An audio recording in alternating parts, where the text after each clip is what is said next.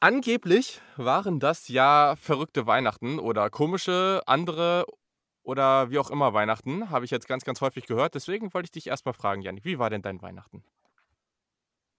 Mein Weihnachten war zweierlei. Ähm, auf der einen Seite sehr, sehr schön, weil es in engem Kreis war. Auf der anderen Seite aber auch sehr, sehr stressig. Ich habe das ja schon ein paar Mal erzählt in den letzten Wochen, dass ich sehr, sehr viel bei dem Umzug meiner Mutter im Moment eingespannt bin und an Weihnachten dann noch so ein kleines ja, Umscheduling war, weil unsere Küche nicht rechtzeitig fertig geworden ist. Hallo Lilly. Ähm, weil unsere Küche nicht rechtzeitig fertig geworden ist. Dann sind wir zu unserem Onkel noch gefahren, haben da also Weihnachten verbracht. Am 25., 26. habe ich meine Freundin gesehen. Ähm, das war auch Mhm. sehr, sehr nett und schön. Aber ja, meine Weihnachten waren also, wie gesagt, sehr, sehr schön, aber ein bisschen stressig. Und deine? Doch, äh, tatsächlich gar nicht so anders als sonst. Äh, also, weiß nicht, war irgendwie ziemlich normal, auch wenn man das jetzt gar nicht meinen mag, aber war, war schön, war, war entspannt, war eigentlich wie immer. Und daher bin ich jetzt eigentlich auch ganz happy. Es war ganz schön, jetzt mal ein paar Tage etwas mehr Pause zu machen. Hab Football zwar ein bisschen verfolgt, klar, aber jetzt gar nicht so viel geguckt, weil es war jetzt einfach mal Zeit für ein bisschen Pause. Aber ich denke, das war jetzt auch ganz gut so. Und jetzt können wir richtig mit Firepower wieder in die Playoff Preview starten. Wir haben auch noch einen Gast und wir haben noch Muss einen zweiten. Gast, habe ich gerade gehört. Lilly ist also auch am Start. Ja, die ist jetzt aber auch schon wieder gegangen. Die hat nur einmal kurz Hallo gesagt und ist dann, äh, ist dann gegangen. Okidoki, das passt doch auch. Perfekt, supi. Ja, cool. Also, ihr habt schon gehört, wir werden viel über die beiden Playoff-Partien sprechen. Eigentlich werden wir das fast nur machen heute. Ihr werdet jeweils Unit gegen Unit hören. Also wir werden für Alabama, Notre Dame und Ohio State Clemson jeweils die Offense gegen Defense und dann die Defense gegen die Offense der jeweiligen Teams besprechen. Das wird, glaube ich, richtig cool. Wir werden echt in die Tiefe gehen, da wo es nötig ist. Danach gibt es noch so ein paar andere Geschichten. Wir gucken ein bisschen auf äh, sowas wie, ja, welche, welche Spieler vielleicht X-Faktoren sein können, auf welche Spieler wir aus Draft-Pers- aus Draft-Perspektive gucken möchten. Und ja, ich denke, da ist einiges an gutem Stoff dabei. Schnappt euch Snacks, Getränke und dann kann es losgehen. Rosinen, Pistazien, saure Gurken. Habt Spaß.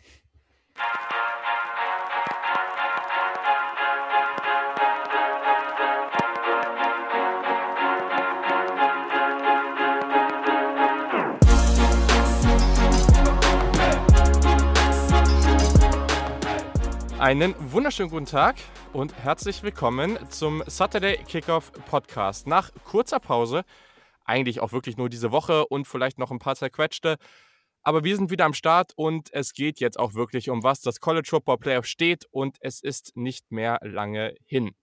Mein Name ist Julian Barsch und natürlich ist mein ja, kongenialer Kamerad auch wieder am Start, nämlich der Yannick Politowski. Moin Yannick. Guten Abend, mein Lieber. Nach äh, langer, kurzer Zeit mal wieder. Ja, es ist irgendwie immer merkwürdig, weil gerade wenn man so intensive Phasen hatte, so wie davor irgendwie mehrere Videos dazu aufgenommen und mehrere Folgen in kurzer Zeit, dann fü- fühlt sich so eine Woche ohne wirklich viel Podcast-Content irgendwie so an, als ob man jetzt monatelang nichts gemacht hätte. Aber ich glaube, wir sind, äh, wir sind ready. Auf jeden Fall, ich bin ready. Ich muss ganz ehrlich sagen, ich habe mir die Auszeit auch genommen, habe relativ kurzfristig Mhm. alles vorbereitet für heute. Heute nämlich erst auf der Arbeit, weil da nicht so viel los war. Ja. Ähm, aber ja, das, das war auch ganz gut so, mal, mal ein bisschen Pause zu haben. Wenn Football, dann Mhm. vielleicht ein bisschen auf die NFL zu gucken. Und äh, mir hat das gut getan. Sehr, sehr gut. Ja, also ich habe heute auch viel vorbereitet, aber das ging auch und du hast deine Zeit ja anscheinend auch sehr effizient genutzt, daher passt das doch, genau. So, noch ein, zwei kurze Sachen. Erstens auch wieder mal der Hinweis, weil in den letzten Wochen ja auch viele dazugekommen sind. Wir werden jetzt Anfang des nächsten Jahres irgendwann die Wide Receiver Session 2 machen. Also wir machen immer so Live-Scouting-Sessions mit den Supportern vom Podcast und da werden wir über die kleineren Wide Receiver sprechen. Also auch einige, die jetzt im Playoff vertreten sind. Zum Beispiel der Devontae Smith der nämlich gerade AP College Football Player of the Year geworden ist, als erster Wide Receiver und als erster Alabama-Spieler. Also das ist schon eine verdammt große, verdammt große Ehre für den. Und ja, also über den werden wir da zum Beispiel auch sprechen. Also wenn ihr Lust habt, da dabei zu sein, dann werdet einfach Supporter. Das Ganze könnt ihr für gefühlten Apfel und ein Ei schon sein. Also das kostet echt nicht viel. Daher schaut doch einfach mal vorbei. Könnt uns auch einfach schreiben, aber sonst findet ihr den Link auch in den Show Notes. So, und dann hatten wir ja noch unsere Fantasy-Ligen die wir jedes Jahr jetzt haben werden, die ab nächstem Jahr dann in ein Ligensystem übergehen werden. Und da hatten wir drei Stück am Start, Janik. Und ja, wir haben Sieger. Und die sind leider nicht wir beide. leider nicht wir beide. Nächstes Jahr werden wir, wie du schon gesagt hast, ein Ligensystem haben. Eins, zwei, drei, vielleicht auch vier, wenn noch mehr dazukommen. Dieses Jahr hatten wir das. Mhm. Entschuldigung, Ganze noch ein bisschen nach geografischen Aspekten eingeteilt. Jeder von ja. uns hat sich ja ein College-Football-Team aussuchen dürfen, je nachdem, wo das in den amerikanischen United States ähm, angesiedelt ist, ist man eine Liga, eine Liga zugeteilt worden. In der Big 14 zum Beispiel sind die LSU Tigers von Björn angesiedelt gewesen, der jetzt im nächsten Jahr in der ersten Liga spielen darf, weil er sich im Finale gegen Henry und die Wisconsin Badgers durchgesetzt hat. Glückwunsch dazu. Dann gibt es noch die mhm. Pac 14 René hat mit Fresno State gegen Luca und Stanford gewonnen. Ganz witzige Geschichte. Luca mit Stanford ohne Christian McCaffrey die, fast die ganze Saison. Trotzdem im mhm. Finale. Devontae Adams war aber einfach die Saison über anscheinend zu stark. Jeff Wilson hat auch eine richtig, richtig gute Rolle gespielt in der Pack 14. Und dann noch meine Liga. Ich bin Dritter geworden am Ende. Äh, da hat Carsten gewonnen mit Miami. Jalen Hurts ist für ihn gestartet, aber auch er hatte Devontae Adams am Start, Miles Gaskin. Der gute Jan, aka Jay Ronimo, ist Zweiter geworden mit Maryland. Stephon Dix, wahnsinnige Saison bisher. Buffalo ja. All-Time äh, Season Reception Leader, glaube ich, jetzt schon, ohne Playoffs. Und bevor die Saison zu Ende ist. Also Glückwunsch dazu auf jeden Fall. Die sechs Leute sind auf jeden Fall in der ersten Liga dabei. Ich glaube, die ersten vier mhm. immer auch. Ich weiß es gar nicht so genau in der nächsten Ja, Saison. wird am Ende wahrscheinlich so sein. Wir müssen es nochmal genau angucken, aber ich denke schon. Ich denke auch. Ich glaube, in der Constitution steht es so drin. Danke, dass mhm. ihr alle dabei wart. Wenn ihr Bock habt, mitzumachen, wenn euch das angefixt hat, schreibt uns gerne. Julian hat eben schon gesagt, Supporter kostet ein Apple und ein Ei. Man muss Supporter sein, um da teilzunehmen, aber ich denke, für, was kostet es, 2,50, 3 Euro, wenn man Bock auf richtig, richtig gute Fantasy hat, kann man das schon ja. machen. Genau, Minimum. Ihr könnt natürlich auch ein höheres Paket wählen, da steht auch alles dabei, was dann noch weitere Benefits und so weiter sind. Also schaut da echt gerne vorbei, das steht da alles gut aufgedröselt und sonst äh, schreibt uns einfach. Wir können euch das alles nochmal genauer erklären. Wenn ihr zum Beispiel fragen wollt, das haben auch schon welche gemacht, was ist eigentlich so eine Scouting-Session und ihr habt da noch Fragen zu, ob ihr vielleicht auch das rausholen könnt, was ihr vielleicht für euch rausholen wollt, dann, ja, wie gesagt, schreibt uns einfach, das ist, glaube ich, am einfachsten. Aber sonst, wie gesagt, alles in den Show Notes. Und das war auf jeden Fall eine spaßige Runde. Nächstes Jahr geht es dann weiter. Yannick darf dann weiter oben mitspielen. Ich siedel mich dann solide in der letzten Liga ein, aber das ist auch okay. Dann ja, man muss ja auch noch Ziele haben im Leben. Das ist sehr, sehr richtig. Da hast du absolut recht. Genau. Und dann noch, weil wir haben ja noch eine andere Liga, die fällt so ein bisschen raus, weil die haben wir am Anfang einfach mal gegründet mit dem Upside Fantasy Podcast, nämlich dann ein Shoutout tatsächlich auch an Christian Lohr, der Podcast-Host. Der gute Christian hat nämlich die, Sieger, äh, die Liga mit Arizona State gewonnen. Das war verdammt stark. Schönes Finale da am Ende gespielt. Und ich will nochmal sagen, ich wurde vor, vor der Saison von, von der Liga im, im Power Ranking auf den letzten Platz getippt. Und ich habe am Ende noch ein Bowl gewonnen. Ne? Also ich war unter den besten äh, sechs Teams dann wahrscheinlich, ja, sechs Teams. Also will ich nochmal so, so anmerken. Ne? Also ich bin durchaus zufrieden und nächstes Jahr geht es dann richtig los. So, also. Und in dem Sinne, weil wir heute ja auch schon einen Trade abgeschlossen haben in dieser Liga, dachte ich mir doch gleich mal, der, der gute Dennis passt hier eh perfekt rein, weil der verdammt viel Ahnung vom College Football hat. Und deswegen begrüßen wir jetzt auch den Dennis Sikorski, denn der wird uns etwas Expertise, seine Expertise mitteilen zu dem College Football Playoff. Hi Dennis. Ja, Ah ja, sehr gerne. Moinsen. Äh, ich danke erstmal nochmal für die Einladung und ja, ich freue mich auf die Folge. Ja, das wird auf jeden Fall super intensiv, glaube ich. Also wir haben einiges vor uns und wir können eigentlich auch fast direkt reinstarten, würde ich sagen. Also wir starten erstmal mit der Nummer 1 Alabama gegen die Nummer 4 Notre Dame. Und ja, Vielleicht, oder lass mal kurz so, ich, ich wollte eigentlich noch eine Frage vorher stellen, das macht vielleicht noch mal kurz Sinn, weil vielleicht auch an dich, du hast jetzt ja noch gar nichts gesagt. Wie, wie, wie siehst du denn das Playoff jetzt allgemein? Also freust du dich gerade drauf oder, oder nach den Entscheidungen, die jetzt vom Komitee getroffen wurde, hast du jetzt, weiß nicht, findest du das alles noch so vielleicht auch ein bisschen langweilig, weil die Partien jetzt auch Sachen sind, die wir schon mal gesehen haben? Oder wie ist da jetzt gerade so deine Einstellung? Ähm, ich meine, ich war schon, glaube ich, vor, vor zwei Wochen nochmal hier in der Folge ja. drin und da ja. habe ich auch schon gesagt, dass ich davon ausgehe, dass die vier Teams, die in der vorigen Woche äh, an 1 bis 4 gerankt waren, auch am Ende die Playoffs erreichen werden. Das ja. ist ähm, mit dem kleinen Einhängsel leider auch geschehen. Ähm, ich finde es schade, weil ich finde, es gibt da drei sehr gute Teams, also sehr gut bis gute Teams und ein Team, das nicht so gut ist.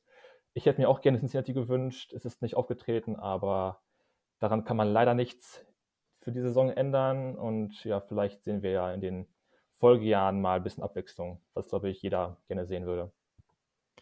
Absolut, absolut. Yannick, wie ist deine Vorfreude auf einer Skala von 1 bis 10? Es geht mir ähnlich wie Dennis und ich habe das ja auch in der letzten Folge schon gesagt. Ich bin ein bisschen emotionslos dem College Football Playoff entgegen im Moment. Ähm, natürlich freue ich mich allein schon aus Draft-Perspektive nochmal auf großer Bühne viele Spieler zu sehen. Wir sprechen ja auch noch über mhm. unsere wichtigsten Draft-Prospects nachher. Aber mhm. ich muss sagen, im Großen und Ganzen ist es mir relativ, ähm, auch wenn das jetzt vielleicht hart klingt, egal, wer sich da am Ende durchsetzt. Ja gut, okay, aber wenn man sein Lieblingsteam jetzt nicht gerade spielen hat, dann ist es ja oft so, ne? Also dann ist es meist eine etwas also entspanntere Geschichte, aber man kann gleichzeitig ja, also drauf gucken und sagen, jo, das können vielleicht bessere Spiele sein egal ob das jetzt, ob das jetzt Tennessee wäre oder wer anders, ich muss sagen, Tennessee diese Saison sowieso nicht, aber lass es meinetwegen Cincinnati, was Dennis schon gesagt hat, sein, die ins Playoff gekommen sind. Lass es meinetwegen ja. doch ein Big 12-Team sein, das ins Playoff gekommen ist, warum auch immer das hätte passieren sollen. Ähm, dann wäre es schon eine andere Geschichte gewesen. Vielleicht hätte äh, USC mhm. gegen Oregon gewonnen in einem anderen Universum und dann wäre ein Pac-12-Team im Playoff gewesen. Ähm, dann wäre es was anderes gewesen. Aber so, gerade mit der ähm, ja, mit, mit dem Wissen, dass die gesamten vier oder fünf Rankings über sich nichts an den vier Teams geändert hat, die in den mhm. Playoffs standen und jetzt auch stehen, bin ich echt sehr, sehr ja, abgestumpft eigentlich dieses Jahr. Ja gut, also ich bin auf jeden Fall hyped, um mir nochmal ein bisschen äh, positive Energie reinzubringen. nee, also klar, ich meine, ich habe irgendwie bei der Vorbereitung jetzt gerade auf Ohio State Clemson dann auch nochmal gemerkt, jo, okay, jetzt geht es wieder drum und jetzt ist es halt auch wieder so, dass das ein Spiel ist, was einfach echt hart ist und habe dann auch gemerkt, dass ich dann schon wieder so ein bisschen nervös geworden bin. Also ich bin gespannt, aber ich möchte es halt auch, ich möchte sehr, sehr ungern sehen, dass man hier wieder abgeschossen wird, so wie das vor ein paar Jahren der Fall war und deswegen, ja, bin ich mal gespannt, wie das dann am Ende läuft. Aber ja, ich sehe schon so einige Szenarien in meinem Kopf und ich bin mal gespannt, wo wir dann hier am Ende rauskommen. So, dann jetzt aber wirklich, also Alabama Notre Dame, das Ganze findet statt, äh, ist das erste der beiden Spiele, 1. Januar um 22 Uhr, eigentlich im Rose Bowl in Kalifornien, aber sie spielen nun in der Nähe von Dallas im AT&T Stadium. Kann man halt, also hat auch einfach keinen Sinn gemacht. In Kalifornien sind striktere Corona-Regeln, da hätten nicht mal die Familien reingedurft. Und warum sollen diese beiden Teams irgendwie gefühlt durchs ganze Land reisen, um dann vor einem leeren Stadion zu spielen? Das macht alles keinen Sinn. Deswegen ist das schon ganz gut so. Alabama ist ein 19,5 Punkte Favorit. Das ist der höchste Point Spread in der College Football Playoff Geschichte. Das ist schon enorm und da müssen wir auf jeden Fall drüber reden. Nicht so schön ist, dass beide Teams nicht ihre Starting Center haben werden. Notre Dame ist, ja, ich bin ich mal gespannt, was ihr gleich sagt, aber man kann schon argumentieren, dass sie nicht mehr auf dem Level spielen, seitdem die Offensive Line nicht mehr vollständig ist. Und Alabama fehlt Landon Dickerson, ein hervorragender Center, der, ich glaube, auch gerade mit seiner Attitude ganz, ganz wichtig ist. Es ist so ein Spieler, der mit seiner Einstellung, Gegner hassen ihn, wenn man ihn im eigenen Team hat, dann liebt man den Typen und ja, das fehlt natürlich. Deswegen auch da muss sich Alabama was einfallen lassen, weil das ist schon so eine ganz, ganz wichtige Stütze da in der Mitte der Offensive Line. So, also, wir fangen an. Alabama Offense gegen Notre Dame Defense. Und ja, wir haben eine sehr, sehr verrückte Alabama Offense auf jeden Fall. Die ist überall elitär besetzt. Sogar alle vier Team-Captains kommen aus der Offensive. Also man sieht schon, es ist auch ein klarer Fokus auf die Offense dieses Jahr bei Alabama.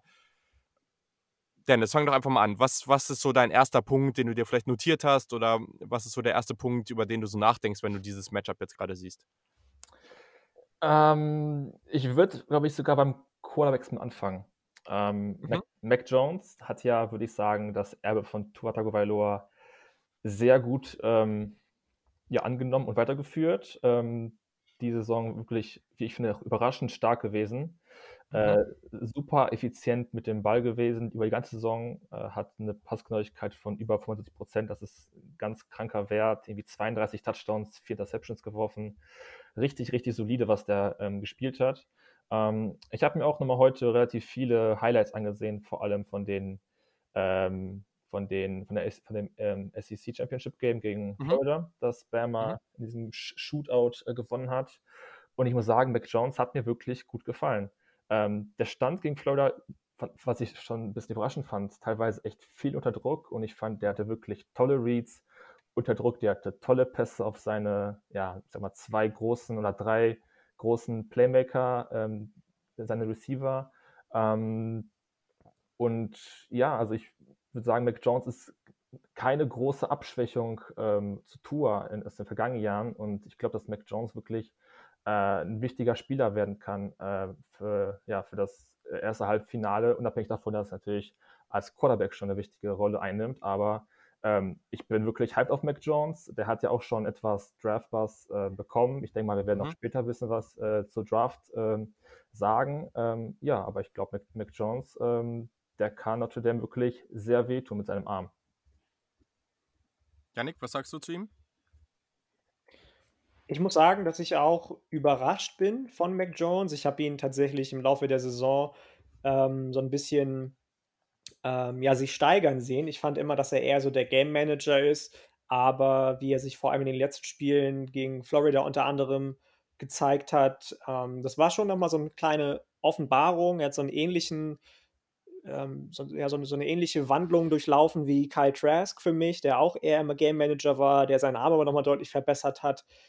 Ich finde und habe das auch mal gehört in den letzten Tagen und Wochen, dass Mac Jones in die Offensive von Alabama deutlich besser reinpasst, als Tua Tango Vailoa da reingepasst hat. Und das merkt man diese Saison auch, weil er deutlich, ähm, ja, deutlich weniger das Spiel auf sich fokussiert einfach und mehr mit seinen mhm. Skillplayern mhm. arbeitet, als dass er die Big Plays kreiert.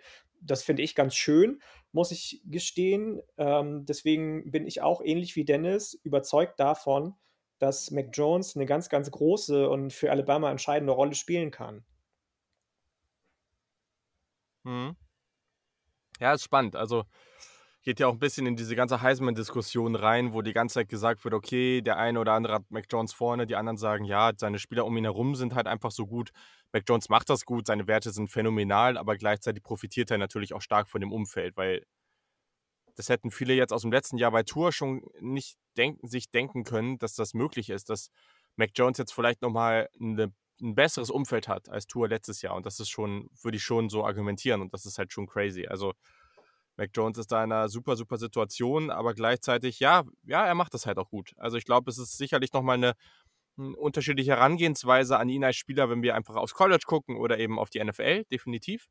Aber jetzt hier gucken wir erstmal aufs College und da ist das für Notre Dame schon schwierig. Und da weiß ich nicht, also was, was seht ihr denn da, wie, wie Notre Dame Wege finden kann, um ihn eben dann, weiß nicht, über den Pass Rush, Pass Rush übers, über die Coverage dann irgendwie aus dem Konzept bringen kann, weil so richtig gelungen ist das bisher ja, ja eigentlich keinem. Ich bin tatsächlich, du hast es gerade als erstes angesprochen, über den Pass Rush geneigt zu sagen. Die Run Defense, mhm. ähm, äh, Entschuldigung, jetzt habe ich mich kurz verzettelt. Äh, der, der, der Pass Rush von den Notre Dame Fighting mhm. Irish mit Dalen Hayes, mit Ade Ugundeji, auch Jeremy Ovosa Koramoa, den wir beide ja sehr mögen, der sich da immer wieder einschaltet ist wahnsinnig, ja. wahnsinnig gut. Ob er gut genug ist, um die O-Line der Crimson Tide rund um Alex Leatherwood, von dem ich sehr viel halte, die nur insgesamt, ähm, ich glaube, 4,0 stehen irgendwie bei 4,0 Tackles for Loss allowed, sind damit pro Spiel ist es wahrscheinlich, sind damit 9th overall in der, in der, in der ganzen College Football FBS Welt. Ob es dafür reicht, weiß ich nicht aber ich kann mir vorstellen, dass sie dass sie das der O-Line von Alabama schwieriger machen werden als alle Teams vorher und dass die Mac Jones auf jeden mhm. Fall unter Druck setzen, zumindest versuchen unter Druck setzen zu können. Gerade wenn du hast es gesagt, Landon Dickerson der Center ausfällt, ja. ist es möglich. Ja, ist halt spannend, gerade unter dem, und das würde ich dich jetzt mal fragen, Dennis, unter dem Aspekt der Mobilität, ne? Also Jetzt im letzten Spiel gegen Clemson hat es ja überhaupt nicht funktioniert. Also das, das lief einfach nicht. Aber da muss man natürlich auch nochmal sagen, erstens, Trevor Lawrence ist, und ich glaube, da sind wir uns alle einig, nochmal deutlich besserer Quarterback als Mac Jones. Und dann ist er natürlich auch nochmal deutlich mobiler. So. Und theoretisch hat Notre Dame ja schon den einen oder anderen guten Passrusher und auch einfach sehr, sehr mobile Jungs dann entweder unter den Linebackern oder halt auch bei den Safeties gerade. Das ist ja auch nochmal sehr, sehr stark, was sie da auf, die, äh, was sie da auf dem Feld stehen haben. Deswegen, also, wie würdest du das Ganze sehen? Also, gerade jetzt auch unter dem Aspekt, dass, dass man das eben gegen den Trevor Lawrence gerade nicht geschafft hat? Ja, vor allem, was man noch erwähnen muss, ich meine, Dame ist ja auch dafür bekannt, dass sie auch mal gerne ein bisschen aggressiver spielen und auch gerne mal mhm. statt einem Four-Man-Pass-Rush auch mal 5-6 ähm, Spieler Richtung Quarterback schickt. Ähm, was zum Beispiel gegen UNC noch in der Saison sehr gut geklappt hat, wo man einfach die beiden Mittellinebacker noch äh, ja, mhm. mitgeschickt hat und da wirklich damals Sam Howell richtige Schwierigkeiten hatte, dann irgendwie den Ball loszuwerden. Ähm, genau, gegen Clemson lief das nicht so gut. Das lag auch wirklich sehr an Trevor Lawrence, der wirklich äh, in der Pocket Presence wirklich äh, das hervorragend gemacht hat. Mac Jones hingegen ist kein wirklich mobiler Quarterback. Äh, es ist auch keine Statue, also er kann sich schon etwas bewegen, aber wenn er dann mhm. einen Gegenspieler vor sich hat, äh, den wird er nicht einfach so abschütteln oder den Tackle brechen. Der fällt dann dann hin und kassiert halt den Sack. Ähm, deshalb glaube ich auch, dass ein wichtiges Mittel von Notre Dame auf jeden Fall der Pass Rush sein wird und sein muss. Ähm, mhm. Wie gesagt, da sind sie halt geübt drin. Sie müssen halt auch die Tackles, ähm, wenn sie den, die Chance haben, Mac Jones zu sacken, irgendwie bei wichtigen Second- und Third Downs, äh, dass Bama den Ball loswerden muss. Ähm, dass er den Ball zurück zu Notre Dame äh, panten muss, da wird es auf jeden Fall ein wichtiges Mittel sein. Ne? Ja. Ja, auf jeden Fall. Okay. Ja, es ist auf jeden Fall spannend. Also, wir müssen einfach sehen. Also, Alabama hat am Ende Spieler wie Devontae Smith, John Matchy, klar, Jaden Waddle fehlt, aber trotzdem ist dann eben noch natürlich eben Mac Jones, dann hast du Najee Harris, dann hast du Miller Forrestal, der Talent, der auch sehr, sehr solide ist. Also, da laufen halt noch echt viele Jungs rum und die, die dahinter kommen, die haben es halt auch drauf. Die, die standen halt jetzt nur nicht so im Rampenlicht, weil die ja einfach nicht so viel gespielt haben. Aber da läuft schon echt viel rum und die sind vor allem alle sehr, sehr explosiv. Also ich weiß nicht, also würde euch ein Rezept einfallen, unter dem ihr euch realistisch vorstellen könnt, dass Notre Dame ja, Alabama irgendwie, ich sag mal, unter 40 halten kann? Findet ihr das realistisch? Ich weiß es nicht. Ich, find, ich weiß ehrlich gesagt nicht, ob, irgendein, ob man von irgendeinem Team realistisch erwarten kann, dass sie das schaffen. Deswegen frage ich mich das hier gerade. Zumindest ist Alabama nicht bekannt dafür, auch wenn sie schon hoch in Führung liegen, äh, den Fuß vom Gas zu nehmen. Ähm, mhm. Ich habe irgendwie neulich noch ein Stat gelesen oder gehört, dass äh, Bama seit dem äh, Ausfall von äh, Jalen Waddle äh, pro Spiel 50 Punkte gemacht haben. Oder über 50 Punkte mhm. gemacht haben. Das ist einfach ein ganz kranker Wert. Ne? Da eigentlich bis auf Florida kein Team wirklich viele Punkte gegen die gescored hat, oder zumindest so viel, dass sie auch wirklich so viele Punkte scoren muss. Sondern die machen halt einfach weiter. Die ziehen da in den Schuh durch und, und scoren. Und wenn man schon von Pass, Pass Rush spricht und von irgendwelchen Blitzpaketen, ich meine, nach der Erfolg ist natürlich dann, ne, da hast du plötzlich äh, 1v1-Situation zwischen halt einem Devonta Smith einem John Matchy oder einem Majeris dann plötzlich, keine Ahnung, eine, irgendeine Route läuft und plötzlich frei ist. Und ich glaube nicht, dass dann auch die Secondary von Notre Dame dem standhalten kann. Und ich kann mir halt sehr gut vorstellen, dass äh, Notre Dame dadurch riesige Schwierigkeiten haben wird, irgendwie, ja, Bama vom Feld zu, zu kriegen. Und ja, ich meine, der, äh, der Spread sagt es eigentlich schon ganz gut aus. Bama ist auch unter anderem deshalb klarer Favorit und das könnte, glaube ich, echt äh, unangenehm werden. Ja, das glaube ich auch. Also vor allem, wenn man sich mal anguckt, wie die Offensive von Alabama dasteht, wenn es um explosive Plays geht. Ich glaube, sie sind Nummer drei insgesamt im College Football im Moment. Natürlich hängt das dann zusammen mit John Matchy, mit Devontae Smith, mit Najee Harris und mhm. ähm, das kommt dann auch zu dem, dass dann auch, wenn du so offensive Plays jedes Mal kreieren kannst, egal gegen wen, dass deine Red Zone Offense natürlich gefährlich ist. Und wenn Alabama an 11 steht und Notre Dame nur an 93, was die Red Zone Offense angeht, die große, große Schwäche von Notre Dame, ja. einfach auch zu punkten, wenn du in der Red Zone bist und nicht immer nur durch lange Bälle zu punkten, dann glaube ich nicht, dass irgendwie die Möglichkeit besteht, weil Alabama einfach viel zu effektiv ist, dass sie unter 40 Punkten tatsächlich gehalten werden. Ich kann mir schon vorstellen, dass es so hoch ausgeht. Okay, okay, sehr, sehr spannend. Ja, habt ihr noch einen Punkt äh, zu diesem Matchup zwischen der Barmer Offense gegen Notre Dame Defense? Ich bis jetzt nicht. Also ich habe Alex Leatherwood angesprochen, den ich ansprechen wollte. Red mhm. Zone Scoring, die Explosive Plays. Ich, ich glaube nicht. Und du, was ist mit dir? Nö, also wie gesagt, ich glaube, Das sind halt die großen Fragen, die, die ich so im Kopf hatte. Und wenn man mal ehrlich ist, ich glaube, Notre Dame, die Defense, die hat talentierte Spieler und die müssen halt Plays machen. Aber am Ende, also das andere, die andere, das andere Matchup ist deutlich spannender, weil da trifft eben, ja, da muss man halt jetzt gucken, wie wir die Notre Dame Offense sehen. Aber ich glaube, die Berma Defense, da wissen wir alle, dass das jetzt, ja, die sind da nicht unverwundbar. Und dementsprechend, ist, die große Frage ist eigentlich nicht, ob Alabama genug Punkte oder ob man Alabama bei weniger Punkten halten kann, weil ich glaube, das halten alle für einigermaßen unrealistisch. Die Frage ist mehr, ob Notre Dame mithalten kann oder was vielleicht eine offensive Strategie sein kann, um, um ja, da eben den richtigen Weg zu gehen. Deswegen, ich glaube, das finde ich was spannender. Und daher würde ich da einfach mal direkt hingehen. Mhm. Weil Alabama hat eben gezeigt, dass sie viele Punkte zulassen, teilweise. Also, ich meine, klar, gegen Florida hat man es jetzt gesehen, aber man hat es natürlich auch vor allem gegen Ole Miss gesehen. Das war natürlich ein ganz, ganz großes Beispiel. Ein Team, was offensiv sehr, sehr viel Firepower hat, aber natürlich generell jetzt nicht annähernd so talentiert ist wie ein Notre Dame, wie ein Clemson, Ohio State und so weiter und so fort.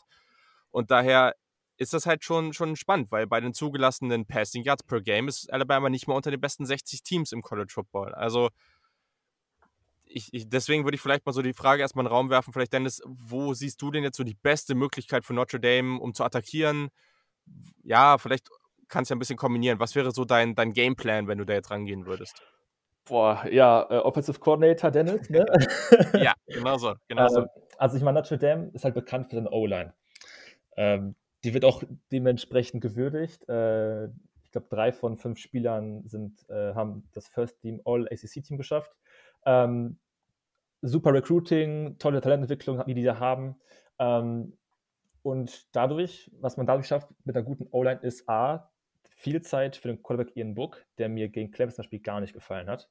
Äh, der viel zu, ja, ich weiß nicht, zappelig in der Pocket war irgendwie sobald der dann den Free-Step-Drop hatte ähm, und gesehen hat, okay, äh, kein Receiver ist, oder zumindest mein erster Read ist nicht frei, hat er irgendwie total Panik bekommen, hat angefangen, wild angefangen zu scramblen, läuft in, äh, in Russia rein und kassiert richtig unnötige Sex. Da hat halt wirklich gar nichts ge geklappt. Ähm, und zum anderen hat das Running Play mit Kyron Williams, der auch als, äh, als Pass-Empfänger, finde ich, äh, mhm. sehr äh, talentierter Spieler ist.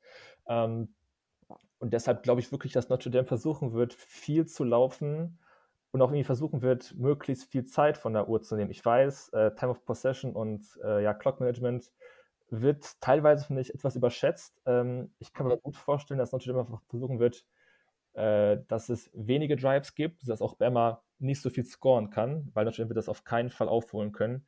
Und ich glaube halt wirklich, dass sie versuchen halt werden, die Bama Defense ja müde zu laufen. Ich glaube, die werden wirklich viel mit Kyron Williams laufen. Die haben auch noch ein paar andere talentierte äh, Running Backs, aber Kyron Williams ist also der Focal Point der ganzen Offense. Ähm, und ja, ich weiß, mit, mit, Running, mit einem guten Running Game kann man, glaube ich, nicht Bama schlagen, aber ähm, ich finde es halt, ich finde das natürlich im Passing Game echt schwierig.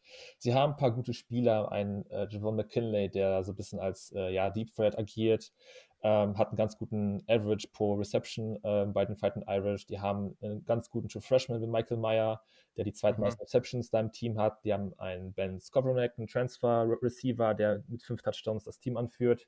Aber irgendwie so, ich, ich finde es schwierig. Ich weiß nicht, ob die da ihre Matchups gewinnen können, ob auch ein Earbook die vernünftig in Szene setzen kann. Ähm, natürlich damals gegen beim Hinspiel gegen Clemson noch, wo sie gegen, äh, nicht gegen Trevor Lawrence spielen mussten, äh, ganz gut gemacht. Da konnte sie nämlich den Ball auch über die, äh, über die Luft bewegen. Ähm, gegen Bama soll es eigentlich auch klappen, aber ich finde das, ich finde die Offense von Notre Dame einfach viel zu inkonstant, vor allem halt auch die Passing Offense. Und ja, sind wirklich, ich finde es ganz schwierig, da mir irgendwie ein, ein Scheme oder irgendwie ein Gameplan zu überlegen, wie ich wirklich da ähm, Bama vernünftig schlagen kann. Ich meine, ich kann mir gut vorstellen, dass die Punkte scoren werden, ähm, aber halt nicht so viele, dass sie nur in Ansichtsweise irgendwie nah an Bama rankommen. Ja, war halt auch spannend. Also ich glaube, das war boah, Pete Sampson von The Athletic. Und der hat so ein geiles Zitat gemacht. Ich weiß nicht mehr genau, wie es war, aber es war irgendwie so nach dem Motto gegen Clemson. Ian Book ist halt nicht gescrambled, um zu kreieren, sondern er ist halt gescrambled, um einfach sein freaking Life zu retten. also er ist, der, ja, das war halt wirklich so, ne? Und da war halt nichts von wegen, ja, das ist halt ein mobiler Quarterback und wenn der halt aus der Pocket geht, ja, dann kann er da halt irgendwie crazy Plays machen. Das hat er ja teilweise geschafft, keine Frage, ne? Also North Carolina kann da ein Lied von singen, aber auf dem Level funktioniert das halt einfach nicht mehr, ne? Und dementsprechend bin ich halt auch mal gespannt, wie das sich jetzt, äh, wie das jetzt aussehen wird. Ja, aber dann äh, hast du jetzt ja anscheinend nicht so ein richtig gutes Mittel gefunden. Deswegen müssen wir den, den Coordinator-Posten jetzt mal an Yannick abgeben und äh, mal gucken, was er so für Ideen hat. Ja, also ich bin da auch zwiegespalten. Ich sehe das mit den Receivern ähnlich. Das sind eigentlich relativ gute Targets, die Book da hat. Ähm, es war ja immer so, dass Notre Dame relativ physisch, physische Receiver hatte. Die scheinen einfach der Philosophie von dem Head Coach am besten zu liegen. Und ich glaube, dass Ian Book auch mit seiner Genauigkeit, er ist, glaube ich, der einzige Power 5 Quarterback, der mindestens 240 Passing Attempts hat und weniger oder genau zwei Interceptions geworfen hat. Ähm, wenn er das schafft, die Genauigkeit aufrechtzuerhalten und wenn ähm, Patrick Sutain nicht schon wieder einen wahnsinnig guten Tag hat, Brian Branch wird ja auch von Spiel zu Spiel besser, der Freshman von Alabama, ähm, dann glaube ich schon, dass da einiges geht. Dann glaube ich schon, dass auch Notre Dame an Punkte kommen kann. Vor allem wird es da auf Kyron Williams ankommen. Wir haben schon ein paar Mal über ihn gesprochen. Neben dem Fakt, dass er ein wahnsinnig guter Passblocker auch ist, ist er natürlich mhm. als Runner sowas von elusive und gegen die Felsen Christian Barmore zum Beispiel kann der, glaube ich, schon was ausrichten. Ich find, bin von Barmore diese Saison nicht so überzeugt. Du hast ihn ja, nachdem ich ihn doch nicht genommen habe, in unserer Defensive äh, Draft genommen diese Saison gefällt er mir nicht so ganz, muss ich sagen. Genauso wie Dylan Moses, von dem ich mir auch mehr erwartet habe, der mhm. ja schon letztes Jahr hätte in den Draft gehen können. Und ich glaube, wenn die Skillplayer von Notre Dame einen guten Tag haben, wenn denen alles gelingt, was sie wollen oder was, was sie sich vornehmen, dann kann da schon einiges gehen, aber dann kommt es einfach auf Einzelleistung an. Dann ist es kein Grund, äh, dann ist es nicht begründet in, oh, der Offensive Coordinator, der Playcaller hat einen wahnsinnig guten Job gemacht, sondern dann ist es einfach, dass sie viele Punkte machen, weil die, die Skillplayer einen guten Tag hatten. So, ich glaube nicht, dass es da ein bestimmtes Konzept geben kann gegen Alabama. Mhm. Oh, ja, ist schwer. Also, hm. ich glaube, mein großer Punkt ist eben, klar, die Talente auf Wide Receiver, die sind solide, aber der große Unterschied ist halt einfach, Alabama hat eine Offensive mit extrem explosiven Talenten und das hat Notre Dame meiner Meinung nach nicht. Wenn du vielleicht, oder wenn du einen Kyron Williams vielleicht ausklammerst und vielleicht auch einen Chris Tyree, der andere Running Back, All-Purpose Back oder was auch immer der ist, aber gerade außen, das, da fehlt es mir halt, ne? Und da bin ich halt zum Beispiel auch ganz, ganz gespannt, was ein Michael Meyer, der, der Freshman Talent da machen kann, weil ich glaube, der könnte halt eine entscheidende und wichtige Rolle spielen. Aber Dennis hat halt schon recht, grundsätzlich müsste man hier schon ein bisschen mehr über den Rush kommen, aber Alabama ist halt bei Rushing Yards per Game halt auch in der Top 20. Da ist es wieder deutlich besser. Also, wenn du hier jetzt dein, wenn du jetzt hier ein Team dir aussuchen könntest, dann würde man sich wahrscheinlich ein Team aussuchen, was extrem explosiv im Passing Game ist. Und da bin ich halt mal gespannt, ob Notre Dame das hier sein kann. Ich persönlich sehe das noch nicht so ganz. Da habe ich irgendwie, ja, habe ich gerade noch ein bisschen Probleme, mir das vorzustellen. Und dann wird es halt ganz, ganz schnell extrem schwer. So, Alabama hat weiterhin extrem viel Talent in der Defense. Setzen sie nicht immer so um, klar, aber also wenn ich einen Gameplan aussuchen müsste, meiner Meinung nach muss Notre Dame von Beginn an ultra aggressiv sein, Fourth Downs ausspielen. Meinetwegen irgendwelche Trick-Plays, äh, was weiß ich, äh, weiß nicht, Punt-Fakes und allen Bums, alles. So, ne, Onside-Kick. Also eigentlich gefühlt musst du hier volles Rohr gehen und von Anfang an volles Risiko, sonst hast du meiner Meinung nach keine Chance. Vielleicht sehe ich das ein bisschen zu extrem, aber ich glaube, natürlich muss man das nicht ganz so extrem machen. Ne? Irgendwann wird es auch ein bisschen too heavy. Aber natürlich von Beginn an einfach diese Mentalität zu haben, wir spielen hier nicht für Field Goals oder so ein Bums. Ne? Wenn wir da stehen und wir stehen bei 4 und 1 oder 4 und 3 oder meinetwegen auch 4 und 5, 4 und 5, dann müssen wir dafür gehen und dann müssen wir einfach uns gute Playdesigns aus, äh, einfallen lassen und halt ein bisschen kreativ werden ich würde total gerne sehen, dass man sowohl Karen Williams als auch Chris Tyree irgendwie in Space bekommt. Viele, also da werden wir auch gleich bei Clemson noch drüber sprechen. Das, was Clemson letztes Jahr mit Travis Etienne gemacht hat. Solche Geschichten, ganz, ganz viel damit rumprobieren. äh, gerne auch mal ihren Book irgendwie als Runner faken und dann irgendwelche Geschichten daraus, irgendwelche Screens oder irgendwelche, ähm, was weiß ich, Jump Passes oder sonst was daraus kreieren. Also ich glaube, da gibt es eine Menge Möglichkeiten, um kreativ zu werden und das würde ich gerne sehen, weil ich glaube, mit so einem konservativen ja, Gameplan wirst du hier nichts reißen. Und das, was, äh, ja, ist mir eben eingefallen, das, was Coastal Carolina gegen BYU gemacht hat, ne, dieses ganz extreme, okay, wir geben euch gefühlt nur fünf Possessions im ganzen Spiel. Ich glaube, das klappt hier einfach nicht. So, und dazu ist Alabama auch zu aware. Also, es war ein super Beispiel. Normalerweise würde das, würden die meisten Teams das nie machen, aber Alabama hat gegen Florida gesehen, okay, hier ist es immer nur ein One-Possession-Game und wir brauchen jede Possession. Deswegen hat man eine Minute vor Halbzeit auch nicht mehr gesagt, ja, okay, wir, wir, weiß nicht, laufen jetzt noch zweimal und dann aufs Knie und dann ab in die Halbzeit. Nein, sie sind halt mit ihren drei Timeouts nochmal das gesamte Feld runter und haben gescored, weil sie ganz genau wissen, sie brauchen die Punkte. Und deswegen, also ich glaube nicht, dass so ein Spiel gegen Nick Saban und Alabama funktioniert und daher muss hier viel Kreativität her. So. Brand zu Ende. Ja. Cool, perfekt. Habt ihr noch einen Take zu, zu diesem Matchup zwischen der Offense von Notre Dame und der Alabama Defense? Ich nicht. Ja, ich würde vielleicht noch kurz, ähm, ich würde kurz was sagen, weil ja, also äh, eh klar, was ihr gesagt habt mit dem Running Game, ähm, zumindest ich kann mir halt so wie Brian Kelly halt gut vorstellen, dass er halt so diesen konservativen Weg gehen mhm. wird, auch wenn das, auch wie ich finde, es ist eigentlich nicht der richtige Weg, weil wie gesagt, Florida hat gezeigt, äh, ich meine, ein Malaki Moore, ja, dieser Freshman-Cornerback von Bama, der war ja, richtig gute Saison. Ja. Und dann spielt er plötzlich gegen Kadarius Tony in Coverage oder gegen Kyle Pitts und der, der sah gar nicht gut aus. Der wurde komplett zerstört und verbrannt bei, bei Third Downs, bei irgendwelchen 1v1-Situationen. Da wurde er richtig zerstört. Ähm, gegenüber halt von Patrick Sertain. Aber ich sehe halt irgendwie das Problem, Notre Dame hat halt nicht diese Receiver, um auch das wirklich vernünftig auszuspielen. Und deshalb tue ich mir wirklich unfassbar schwer mit irgendwie mir vorzustellen, dass Notre mehr als 20 Punkte gegen Bama macht, obwohl halt die, die Defense halt wirklich anfällig ist dafür, ja, Punkte und auch explosive Plays, die auch eben schon Julia angesprochen hat, wirklich abzugeben. Und ah, ich, ich finde es halt schade, dass wirklich Notre Dame halt dabei ist, weil man wusste, man spielt gegen Bama und da hätte ich mir ein Team mit einfach einer viel besseren Offense deutlich lieber gewünscht als Notre Dame.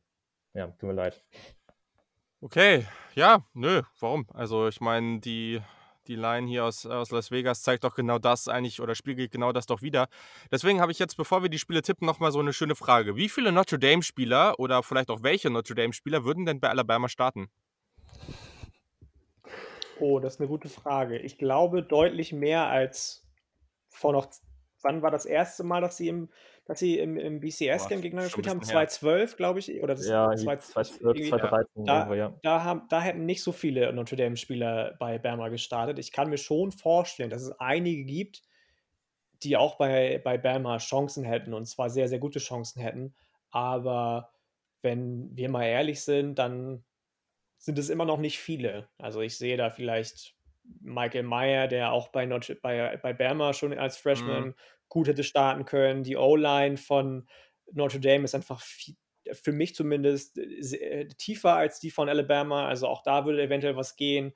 Aber ansonsten muss ich ganz ehrlich sagen, gut, Kyle Hamilton, aber mehr als 3-4 sehe ich nicht.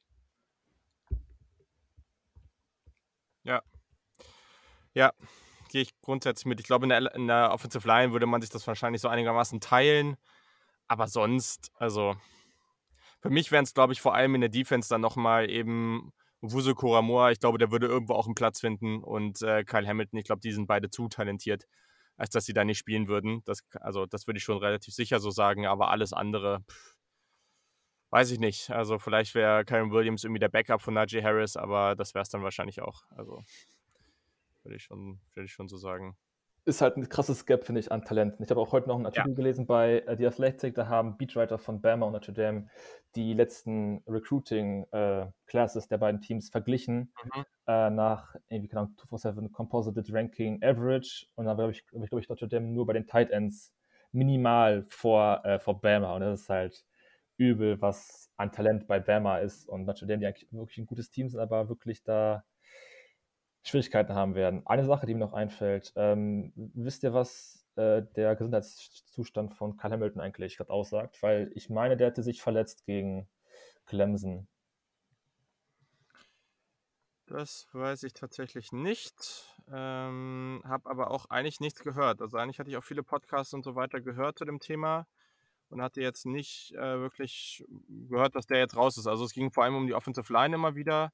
Ähm, aber alles weitere, ich müsste jetzt nochmal gucken. Also du hast auch nichts, Janik, ne? Wüs wüsste ich gerade auch nicht, nee. Okay, weil ich, ich habe zumindest nur gehört, glaube ich, dass der einen Enkel-Sprain hatte. Aber ja. ich denke mal, wenn, es, wenn er jetzt out wäre, dann hätte man es, glaube ich, schon vor ein paar Tagen gehört, dass das eng wird oder so. Aber dann gehe ich mal davon aus, dass er spielen wird.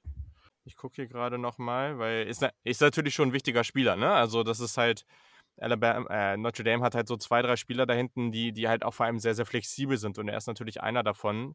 Ähm, aber ja, er wird, ja, ja, er wird spielen. Und äh, sie sind sich auch sicher, dass er auf einem hohen Level spielen wird, natürlich. Aber ja, er wird, er wird spielen. Aber das ist halt immer so eine Sache, ne? Also ich glaube, spätestens seit dem letzten Playoff, gerade jetzt aus der Ohio State-Perspektive, es wird halt vorher immer gesagt, die Spieler können spielen und das machen sie dann auch, aber wie fit sie dann wirklich sind, das sieht man dann auf der Star. Und ja klar, die Anforderungen sind natürlich, sind natürlich groß, äh, aber gut, muss man dann muss man dann halt einfach sehen. Also ich glaube, das wird man dann relativ schnell, wenn er in so eine Situation kommt, wo er im Fokus steht, dann wird man relativ schnell sehen, äh, wie, wie groß äh, oder wie, wie fit er eigentlich wirklich ist und dann, dann müssen wir mal weiterschauen. So, cool. Also gut, dann lass uns doch mal das Spiel tippen. Ich kann einfach mal anfangen. Ich glaube halt wirklich, dass, also ich weiß nicht, ob sie die Uhr kontrollieren müssen, aber ich glaube irgendwie, ah, ja, so ein bisschen in diese Richtung muss es schon gehen. Also Notre Dame muss schon irgendwie vielleicht so einen balancierten Gameplan haben. Und wie gesagt, es muss ganz, ganz viel Kreativität da sein und sie müssen auf jeden Fall den einen oder anderen Turnover produzieren. Ohne das wird es schwer und das ist aber auch tatsächlich ziemlich schwer gegen Alabama. Ich tippe tatsächlich relativ deutlich. Ich sage, Alabama gewinnt 48, 27. Janik.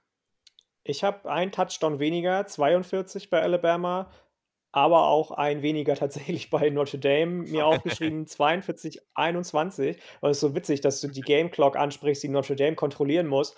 Wir alle wissen, dass wenn jemand Game Clock Wizard ist, dann ist es Nick Saban, ja. Also, dass er sich, ja, das, dass er sich ja, das eben. nehmen lässt, ich glaube es einfach nicht. Und ich bin, bin echt nicht optimistisch, was, was Notre Dame angeht gegen Bama. Dennis? Ja, ich habe es auch ähnlich wie du, Janik. Ich habe Bama bei 41 Punkten und Notre Dame wirklich auch nur bei 17. Ja, also das zeigt halt einfach, ne, diese, diese Line aus Las Vegas, die ist halt die höchste, die es jemals gab im Playoff und wir haben es halt noch deutlicher. Also ich weiß es auch nicht. Vielleicht wird es auch knapp, aber ich kann es mir einfach irgendwie gerade nicht vorstellen. Ich weiß nicht. Also und wir würden uns ja total freuen, wenn es so wäre. Also bitte, gib Natürlich, uns das spannende Spiel Spiele überhaupt. sind immer schön. Auf jeden Fall. Ja, ja. Vor allem, weil jetzt hier niemand für Notre Dame oder für Alabama ist. Uns ist das doch eigentlich total egal. Daher, ja, naja, gut. Subi, dann haben wir das erste Spiel schon mal hinter uns gebracht. Äh, das ist ja schon mal ein Erfolg. So liegen auch noch einigermaßen solide in der Zeit, würde ich sagen. Ja, und dann kommen wir zum Rematch zwischen Ohio State und Clemson. Nummer zwei, Clemson gegen die Nummer drei Ohio State, genau wie letztes Jahr. Ja, ist natürlich wieder echt eine Hausnummer, wird eine interessante Partie. Dieses Jahr im Sugar Bowl, der in New Orleans stattfindet am 1. Januar, beziehungsweise in der Nacht auf den 2. Januar um 2 Uhr. Clemson hat tatsächlich bisher eine 4-0-Bilanz gegen Ohio State. Also da gab es eben dieses Spiel letztes Jahr, was sehr, sehr, sehr knapp war. Und dann gab es auch eine Partie im Halbfinale vor ein paar Jahren, die nicht so knapp war. Und ja, was aber tatsächlich noch ganz witzig ist, die Tigers, also sie spielen ja in New Orleans und die Tigers stehen bei Halbfinalspielen in New Orleans bei 0 und 2, während Ohio State den einzigen Halbfinalsieg, den sie bisher spielen konnten bei der Championship 2014, genau eben dort ja, sich holen konnten. Daher vielleicht ganz interessant. Mal gucken, ob das ein Faktor ist. Ich glaube nicht, aber ist irgendwie ganz witzig.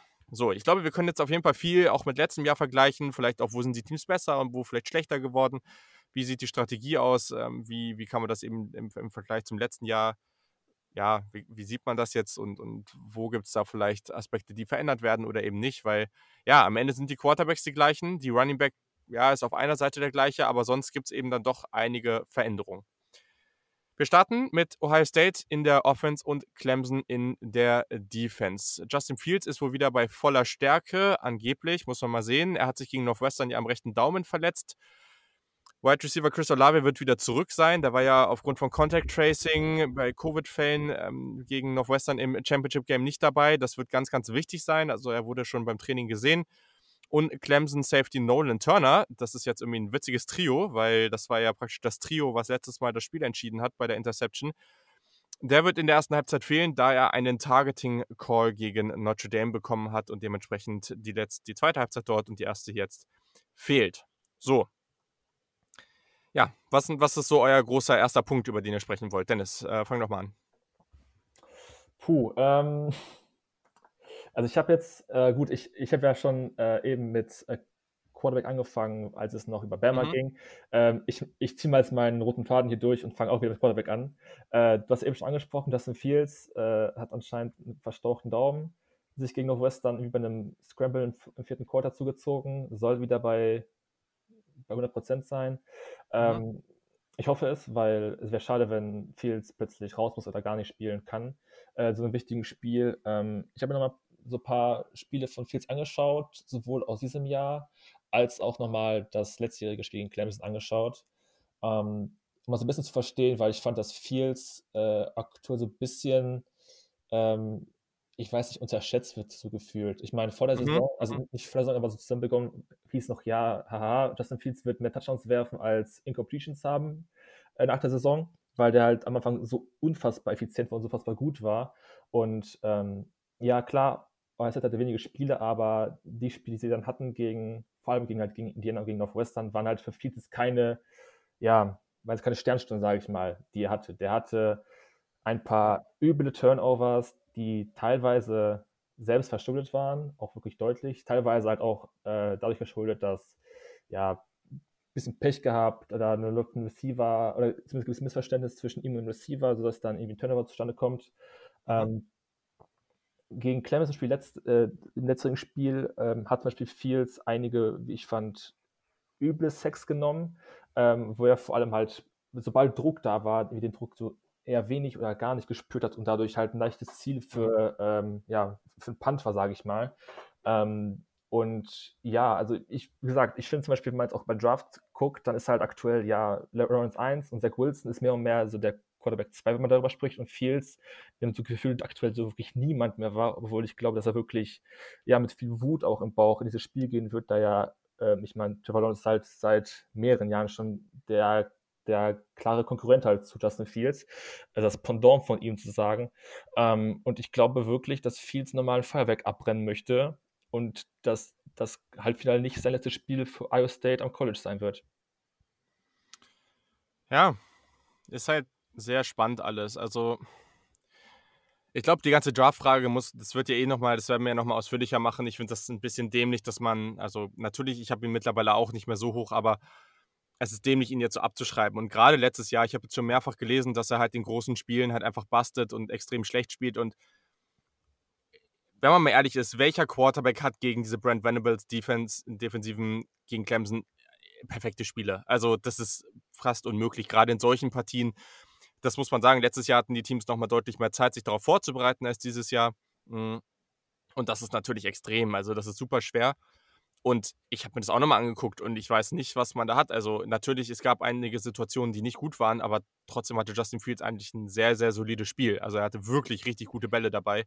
Und, ähm, und dann natürlich als Runner gerade auch nochmal wirklich ein großer Faktor gewesen. Also, deswegen fand ich, ja, weiß ich nicht, ähm, finde ich, find ich schwierig. Aber natürlich, ich glaube, ein Punkt, den ich ganz, ganz entscheidend finde, und das war im letzten Spiel auch immer das Play-Calling von Ryan Day. Und ich hatte das Gefühl, dass er und Fields in dieser Saison sehr, sehr stark fokus darauf fokussiert waren, diesen Big Shot. Schnell irgendwie so nach dem Motto, oh, wir müssen jetzt ganz, ganz schnell 50 Punkte erzielen, um dem Playoff-Komitee zu zeigen, jo, okay, ja, wir, wir, wir müssen drin sein, wir sind so gut, wir machen jedes Team platt und dann hat man es so stark forciert, dass es irgendwie nicht mehr funktioniert hat. Und ich weiß nicht, ich bin mal gespannt. Also, ich könnte mir wirklich vorstellen, dass das ja, die beiden, also Ryan Day war ja einfach auch nicht so auf der Höhe. Das letzte Spiel war wahrscheinlich als Playcaller so sein schlechtestes Spiel bisher bei Ohio State. Ob sich das so ein bisschen mehr entspannt, ob man da ein bisschen mehr diese Balance zwischen Run und Pass findet, ob man ja einfach Justin Fields auch nicht immer nur diese, diese sich sehr, sehr langsam entwickelnden Pass-Plays, diese tiefen Shots. Natürlich sollten die drin sein, gerade wenn Olave wieder dabei ist. Aber trotzdem, werd ein bisschen kreativer, bring, bring Fields anders ins Spiel und, und es gibt so viele Möglichkeiten. Und mit seinem Arm kann er halt wirklich jeden Wurf machen. Deswegen, ich glaube, das hängt ganz, ganz viel auch vom Playcalling ab und dass man eben, ja, Fields auch gut ins Spiel bringt, weil ich glaube, das hat man schon gesehen gegen Indiana gerade. Ja, ich glaube, der war teilweise ein bisschen überrascht, was da gerade abgeht. Und das hat man ihm dann auch angesehen. Und da, das muss man natürlich hier verhindern, weil ich glaube, gegen Clemson wird das nicht leichter. Nee, auf keinen Fall. Das glaube ich auch nicht. Vor allem, wenn man sich ähm, die Defensive von Clemson anguckt, die ja mit Brent Venables einen wahnsinnig guten Koordinator hat, unfassbar dieses Jahr noch viel mehr als sonst auch immer gute Freshmen hat mit Brian Breezy und vor allem Miles Murphy, der, ich weiß es nicht, 10 oder oh, yes. Tackles for Loss schon hat diese Saison. Unfassbare Krasses Statistik, Biest. richtiges Biest einfach. Ähm, wenn man sich die Secondary anguckt, Darion Kendrick und Andrew Booth Jr., die Cornerbacks auf Outside, die gegen Chris Olave und Garrett Wilson spielen werden, ich mag Chris Olave und Garrett Wilson beide sehr gerne, aber ich finde einfach die, die Jungs von Clemson so gut, muss ich ganz ehrlich sagen, sowohl Kendrick als auch Booth, die beide Big Play-Maschinen in der Defensive sind, dass ich einfach nicht glaube, und das ist jetzt kein, kein, keine Kritik an, an Ohio State, sondern vielmehr Kompliment an Clemson, dass, ähm, dass im, nicht glaube, dass im Passing-Game von Ohio State viel, viel klappen wird. Auch wenn ich Justin Fields sehr schätze. Okay, das ist, das ist ein interessanter Take. Da, also da würde ich, ja, da würde ich de deine Meinung jetzt auch gerne mal zu hören, weil da würde ich, glaube ich, nicht ganz. Wie, also, wie gesagt, hat, also, hat, wie gesagt, hat nicht viel zu tun mit Ohio State, sondern viel ja. mit Clemson. Ich finde einfach die, die Defensive von Clemson, sowohl Secondary als auch ja, Front voll. Seven, so gut. Ich, ich kann mir vorstellen, dass die, die Front Seven einfach wahnsinnig viel Druck ausüben wird auf Fields. Dennis hat es eben gesagt, er nimmt äh, ja. komische Sacks diese Saison. Ich glaube, dass viele Big Plays, die normalerweise Olave und Wilson in der Big Ten für sich entschieden haben, jetzt gegen Clemson dann doch mal auf der anderen Seite landen können. Darian Kendrick und Andrew Booth werden dafür sorgen, glaube ich einfach. Ich, das habe ich so, also ich weiß nicht, das ist so ein Gefühl von mir irgendwie. Ich hm. ähm, hm. bin eher auf das Running Game von Ohio State gespannt, wenn es um Punkte erzielen geht. Okay, Dennis, was denkst du denn dazu? Ja, erstmal finde ich es einen sehr coolen Take von äh, Yannick tatsächlich. Ähm, ich würde mal gegen argumentieren und sagen, dass, äh, dass die Clemson Passing Defense vor allem die Saison wirklich keinen Gegner in der ACC hatte, der, äh, der ungefähr nur nahe kommt, was Ohio State in der Offense hat. Ähm, mhm ich habe mir noch mal ein bisschen den Schedule von Clemson ähm, angeschaut und ja, ich meine, es waren nicht wirklich viele gute Passing-Offenses ähm, dabei. Ähm, und vielleicht kann man auch dadurch sagen, dass halt auch dann dadurch die Secondary etwas aufgewertet wurde, zumindest so vom, von der Wahrnehmung. Ähm, ich kann mich noch sehr gut an das Spiel von Darren Kendrick äh, letzte Saison ähm, ja, äh, erinnern äh, gegen Ohio State, wo ja, es gibt dann diesen spektakulären Circus-Catch von Garrett Wilson, äh, der irgendwie, keine Ahnung, 3,50 Meter hochspringt und über Kendrick den Ball fängt. Und ähm, ich meine, damals war doch auch noch ein AJ Terrell zum Beispiel auf dem Platz und ich fand, dass Garrett Wilson und Chris Olave und, keine Ahnung, damals noch ein Austin Mack und noch ein, äh, noch ein paar andere Receiver, die aber nicht mehr bei Ohio State nicht mehr da sind, ähm, die konnten schon einiges gegen äh, die Cornerbacks von Clemson, äh, ja, an, an, ja, nicht anstiften, äh, ja, einfach an Plays erstellen. Und mhm. ich glaube wirklich, dass Gary Wilson und vor allem halt auch Chris Olave, der halt gegen Northwestern, der hat komplett gefehlt. Also das war wirklich, das hat richtig gemerkt, dass Chris Olave wirklich so ein wichtiges Target von, ähm, von Justin Fields ist. Äh, auf den bin ich sehr gespannt, wie der jetzt äh, nach seiner, ja, nachdem er jetzt wieder zurückkommt, wie er performen wird. Und ich glaube wirklich, dass Ohio State Clemson wirklich im, im Passing-Game wirklich sehr schaden kann. Okay, sehr interessant. Da stehen zwei Takes gegeneinander also ich finde das spannend, dass du das sagst, Janik. Also ich glaube schon, ich glaube eher, das wird so ein Ding, wo wir einfach ein sehr, sehr krasses Battle sehen werden und wo Ohio State ein paar gewinnen wird und Clemson wird ein paar gewinnen. Aber ja, also wenn, ich rechne jetzt erstmal damit, dass Ryan Day und, und diese Offense wieder einigermaßen normal auftreten. Jetzt ich, muss gar nicht, gar nicht ihr bestes Spiel ever sein, aber ich glaube, dann wird man schon dafür sorgen, dass man hier zumindest mal, also ich kann, ich kann, mir, ich kann mir nicht vorstellen, dass, dass diese Defensive Backs da jetzt komplett äh, komplett irgendwie alles, den kompletten Shutdown irgendwie schaffen und, und Olave und Wilson da jetzt nichts mehr reißen, weil dazu sind sie einfach viel zu talentiert. Deswegen, ähm, ja, würde ich sagen, ich glaube, wir werden von beiden gute Plays sehen. Aber da hast du jetzt eben natürlich schon den zweiten Punkt angesprochen und der war natürlich jetzt ganz, ganz spannend. Clemsons Run Defense rankt auf Platz 9 national und ist natürlich hervorragend. Natürlich gerade mit Linebacker James Skelski, der ist wirklich sehr, sehr gut. Gegen Notre Dame sah das sehr dominant aus. Es war interessant, was bei Ohio State passiert ist, weil bei Ohio State hat man vor der Saison extrem viel, also in allen möglichen Podcasts und sonst wie, wurde extrem viel über, äh, über das Running Game gesprochen, weil J.K. Dobbins nach dieser Saison, der ist weg, man hat eine gute Offensive Line, aber die Running Backs sind nicht gut genug man hat wirklich mit dem Jahr gerechnet, wo alles übers Passing Game geht und im Running Game nicht viel passiert. So. Ich glaube, viele hatten das nicht auf dem Schirm, aber Ohio State hat eine Top 5 Rushing Offense im gesamten College Football. Die sind da verdammt gut drauf. Und jetzt kommt noch dazu, dass Trey Sermon, der Oklahoma Transfer, ja relativ lange eigentlich ein Non-Faktor im, im, in der Offense war. Also der war nicht wirklich relevant und hat sich in den letzten beiden Partien entschieden, jetzt auch mal dazu zu kommen.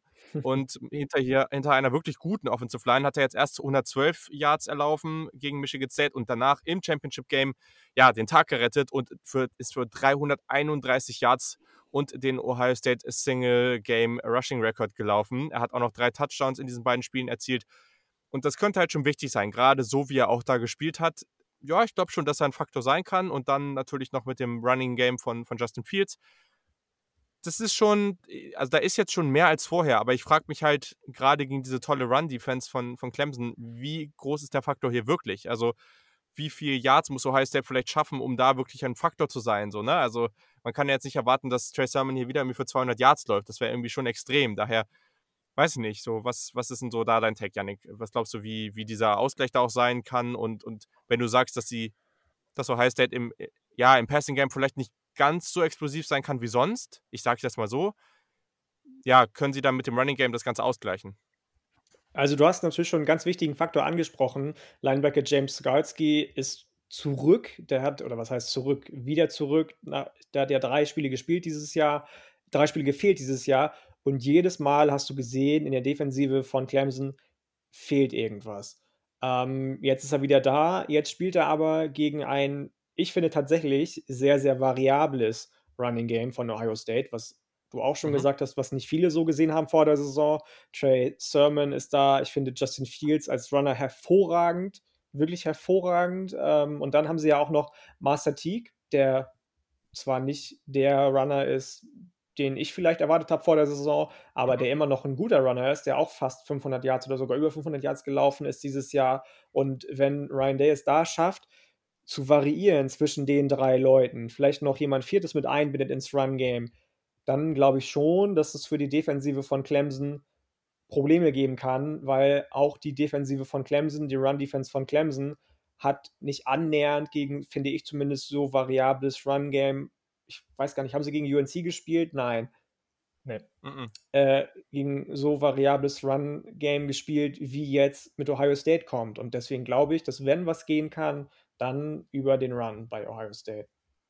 Überspitzt gesagt natürlich. Natürlich habt ihr recht, wenn ja. ihr sagt, Garrett Wilson und Chris Olave sind viel zu talentiert, als das gar nichts geht, aber ich denke eher, dass mehr, sage ich jetzt zum zweiten Mal, zum dritten Mal, übers Run-Game gehen wird bei Ohio State. Mhm. Was denkst du, äh, Dennis? Was muss da die Strategie von Ohio State vielleicht auch sein, um da jetzt eben gegen diese Clemson Defense ja einfach einen erfolgreichen Tag zu haben?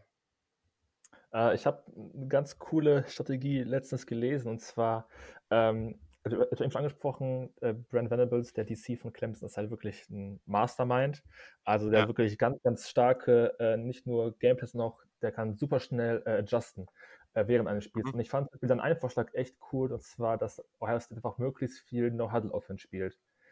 Was ich eigentlich eine ganz coole Idee fand, äh, damit einfach Clemson insofern limitiert wird, ist, als dass sie dann wirklich eher ein Base-Personal spielen, ähm, ja, müssen, weil sie nicht die Zeit haben, äh, Spieler zu tauschen oder klar, ihre Rollen abzusprechen.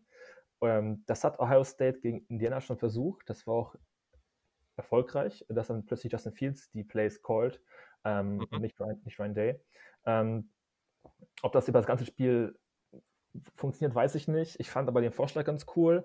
Ähm, Nochmal zu Trey Sermon. Ich finde es ich finde es einfach einen perfekten Zeitpunkt, dass plötzlich ein, das Running Game von Ohio State lebt. Äh, ja. Weil bei Ohio State, du, du hattest halt einen Garrett Wilson, das ist Chris Olave, und danach hattest du wirklich keinen mehr in, in einer, wirklich in der Passing Offense. Ich meine, jetzt nach sechs Spielen, die Ohio State hat, gibt es halt nur zwei Receiver, und zwar eben Wilson und Olave, die mehr als neun Receptions haben. Also, Wilson hat Ja, der nächste, glaube ich, auch nur irgendwie 78 Receiving Yards. Und ich meine, das Talent ist da, ne? Aber sie sind einfach nicht viel auf dem Feld gewesen. Ja, richtig. Das finde ich halt, und ich meine, das macht ja auch wieder so ein Team sehr, finde ich, eindimensional. Wenn du wirklich ja. zwei Receivers auf Außen, die halt wirklich den ganzen Damage machen und der Rest ist halt, der ist auf dem Feld, aber ist halt, sagen, auch nicht auf dem Feld, weil sie nicht wirklich eingebunden sind ins Spiel.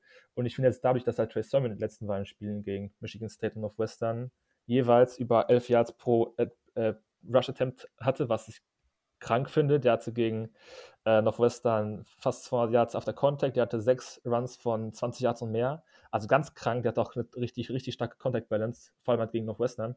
Ähm, man hat gesehen, was Jackie Dobbins äh, in der letzten Saison im Halbfinale gegen, ähm, gegen Clemson anrichten konnte. War da wirklich, finde ich, ein ganz, ganz starker Faktor. Hat sich damals äh, zwischendurch mal verletzt. Ähm, hat, war auch ärgerlich, äh, dass er nicht ganz, wahrscheinlich ganz, wenn mhm. nicht ganz fit war.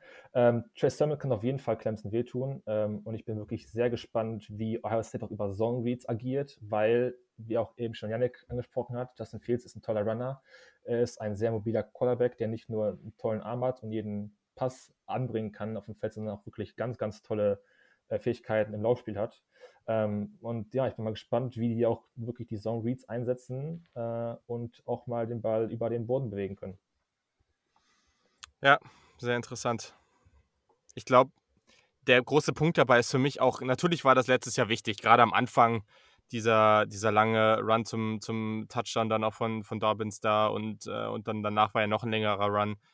Mir geht es gar nicht so darum, dass Trey Sermon jetzt hier irgendwie 280 Yards Run, Runs abziehen muss, äh, so wie, was weiß ich, damals irgendwie äh, der, der Lauf von, von Ezekiel Elliott damals gegen Alabama, der praktisch so bezeichnend für, diesen, für diese Championship damals war, sondern wenn er halt konstant, und das hat er ja in dem Spiel geschafft eigentlich, das war ja das Beeindruckende an dieser Partie gegen Northwestern. Es war, natürlich waren da ein, zwei längere Runs dabei, aber es war eigentlich, dass er diese Konstanten aus drei Yards sieben, acht zu machen das hat er so konstant geschafft und das auch teilweise durch gute Vision und einfach auch sehr gute Contact Balance. Und wenn er das wieder schafft, das wäre halt so, so wichtig. Und äh, ja, also ich bin gespannt, was für ein Clemson wir auch sehen. Also ich fand es damals ganz bezeichnend. Also das hast ihr, habt ihr eben auch schon gesagt. Sie haben nicht gegen UNC zum Beispiel gespielt. Sie haben eigentlich nicht wirklich explosive Offensiven gesehen. Vielleicht Notre Dame teilweise, aber okay. Sie haben damals zum Beispiel, das weiß ich noch, gegen Virginia, ne, da haben sie auch fast 300 Passing Yards zugelassen. Das war auch äh, defensiv jetzt kein besonders geiles Spiel, was sie da hatten. Und Virginia ist nun wirklich kein besonders gutes Team. Also ich glaube, dass es, äh, es, es gibt den Raum, aber gleichzeitig, also Ohio State ist ja auch nicht Favorit. Also ich glaube, Clemson ist irgendwie ein Touchdown-Favorit und dafür gibt es auch ganz gute Argumente. Und ja, deswegen, vielleicht sollten wir deswegen mal zu Clemson Offense gegen Ohio State Defense gehen, weil ich glaube, da ist eben, da sieht man das dann natürlich. Also Clemson hat zwar im Vergleich zu 2019 vier neue Starter in der Offensive Line. Sie haben fast eine komplett neue Wide Receiver Gruppe. Ich finde auch, man kann argumentieren, dass beide Gruppen eher schwächer geworden sind. Allerdings, man hat den besten Spieler im College Football mit Trevor Lawrence und man hat mit Travis Etienne einen der vielleicht zwei, drei besten äh, Spieler äh, auf der, auf der Running Back Position und das ist natürlich schon heftig. Also Ohio State verliert defensiv extrem viele Spieler, nicht nur Okuda oder Young, aber auch Spieler wie Jordan Fuller auf Safety, der ganz, ganz wichtig war. Deswegen, ja, wie seht ihr dieses Matchup? Äh, Yannick, was, ja, was fällt dir da als erstes so auf, wenn du, wenn du darauf guckst, äh, wenn, wenn Clemson eben gegen die Ohio State Defense aufs Feld kommt?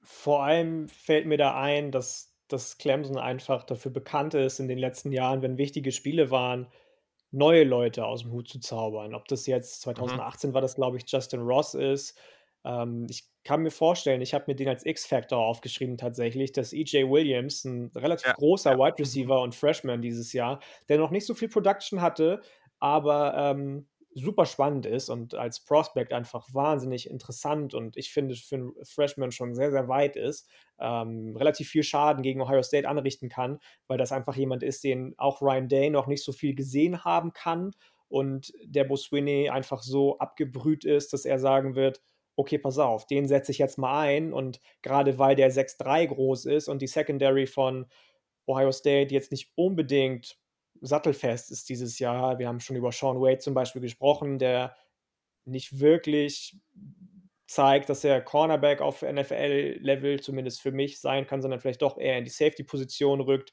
Ähm, das, das, ich glaube, dass das ein Faktor sein wird, vor allem, dass die Skill-Position-Player, die Wide Receiver vor allem von Clemson so gut sind, ob das jetzt Justin Ross fällt ja aus, aber ob das jetzt ich weiß gar nicht, ob Joseph Ngata spielen kann, der ist, glaube ich, auch verletzt. Ne.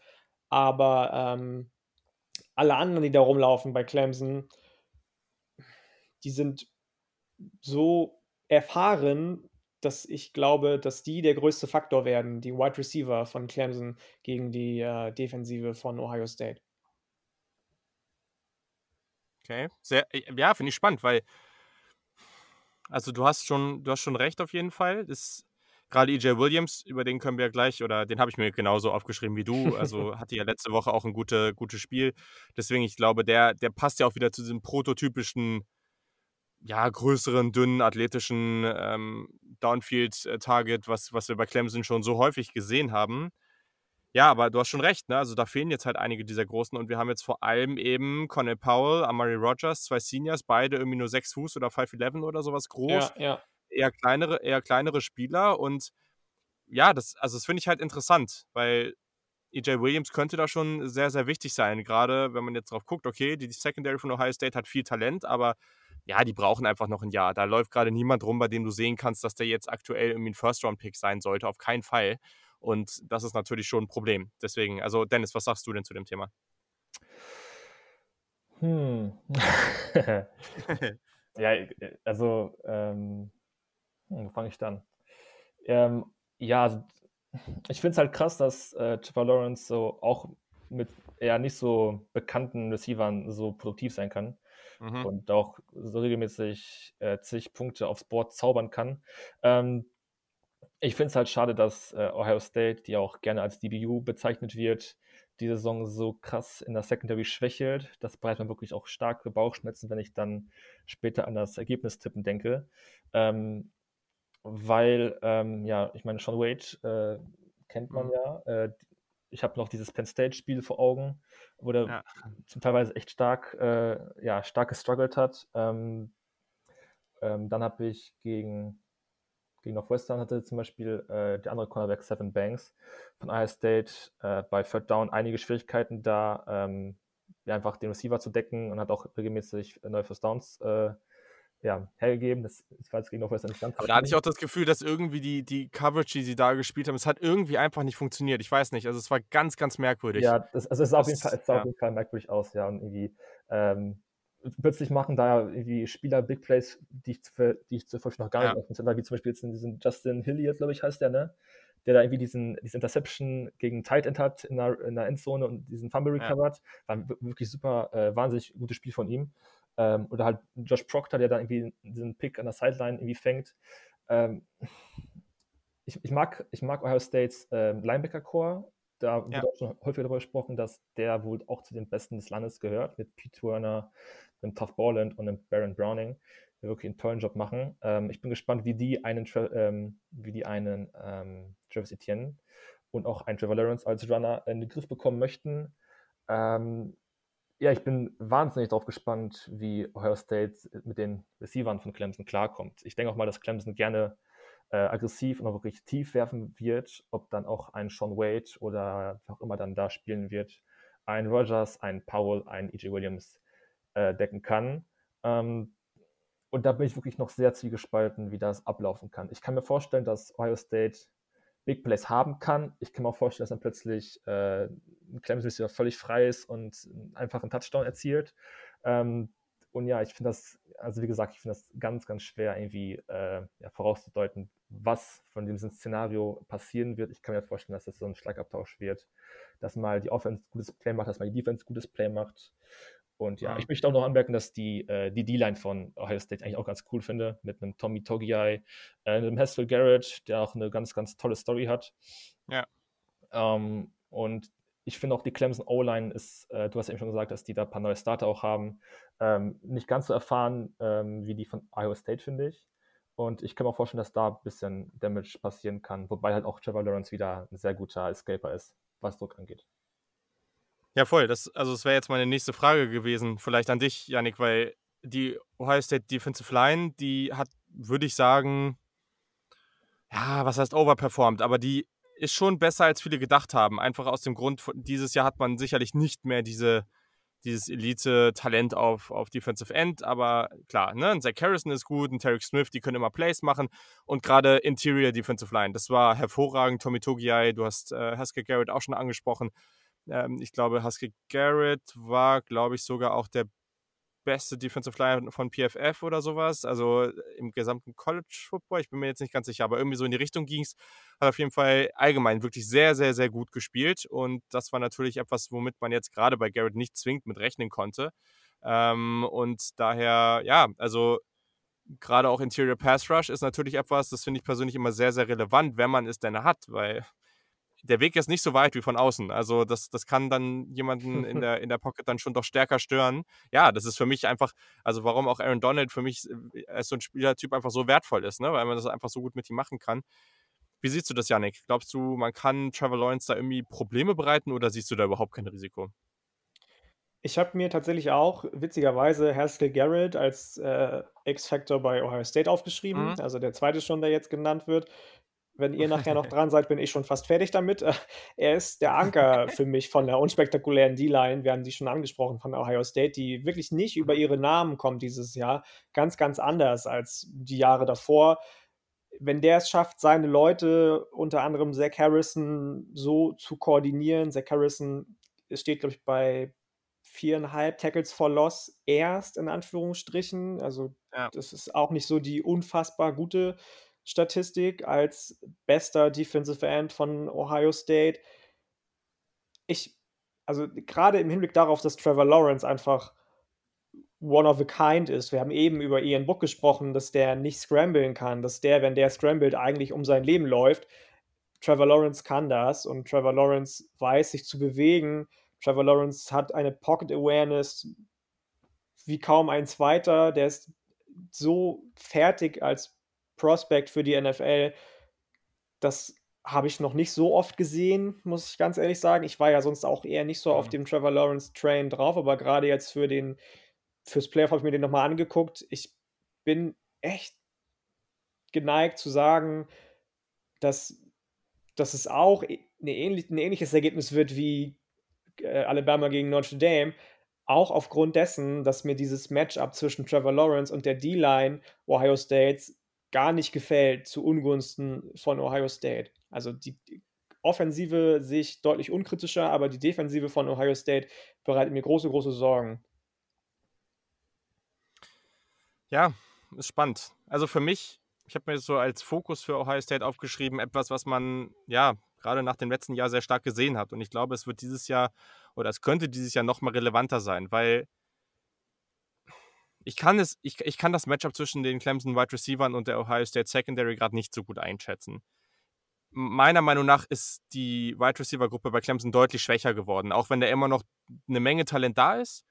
Aber trotz alledem ist das schon eine bisschen andere Nummer jetzt als, als noch letztes Jahr. Also ein Justin Ross, das ist halt schon noch mal ein anderer Spielertyp. Aber klar, also ich, ich weiß trotzdem nicht, ob das dann am Ende heißt, einfach weil Ohio State auch so viel schwächer geworden ist. Und ja, es ist nun mal schwer, wenn du halt zwei First-Round-Cornerbacks verlierst, dann, ja, ich, ich weiß nicht, ob man das, das, ob das dann am Ende bedeutet, dass man vielleicht nicht so komplett dominiert wird, aber immer noch den ein, das ein oder andere Big Play zulässt. Ich kann mir irgendwie nicht vorstellen, dass sie das nicht tun werden. Da, da bin ich bei dir. Trotz alledem würde ich immer noch sagen, dass der Fokus sein sollte, Trevor Lawrence als Runner und Travis Etienne als Receiver irgendwie ja, in Sound zu halten. Weil äh, Travis Etienne ist der drittbeste Receiver, glaube ich, äh, statistisch gesehen von Clemson bisher. 44 Catches für 524 Yards. Letztes Jahr ist da einiges passiert, was am Ende Ohio State das Genick gebrochen hat. Und diese beiden Sachen, da muss man irgendwie gucken. Und da ist es jetzt auch wichtig, das hast du Dennis eben schon angesprochen, Baron Browning, der war ja auch aufgrund von Corona dann jetzt im letzten Spiel nicht verfügbar, dass der halt wieder da ist. Ganz, ganz wichtig, weil das ist einfach der beste Linebacker. Der hat eine gute Saison gespielt und der muss da jetzt eine Rolle spielen. Ich, ich, ich frage mich, das habe ich mir nur persönlich gedacht, das habe ich nirgendwo gehört, was man so machen kann. Ohio State hat extrem athletische Spieler in der Secondary, aber gerade auf Safety mit Proctor und mit Hooker, die sind halt beide einfach, ah, die schießen manchmal einfach ein bisschen übers Ziel hinaus und als Last Line of Defense ist das teilweise halt schwierig.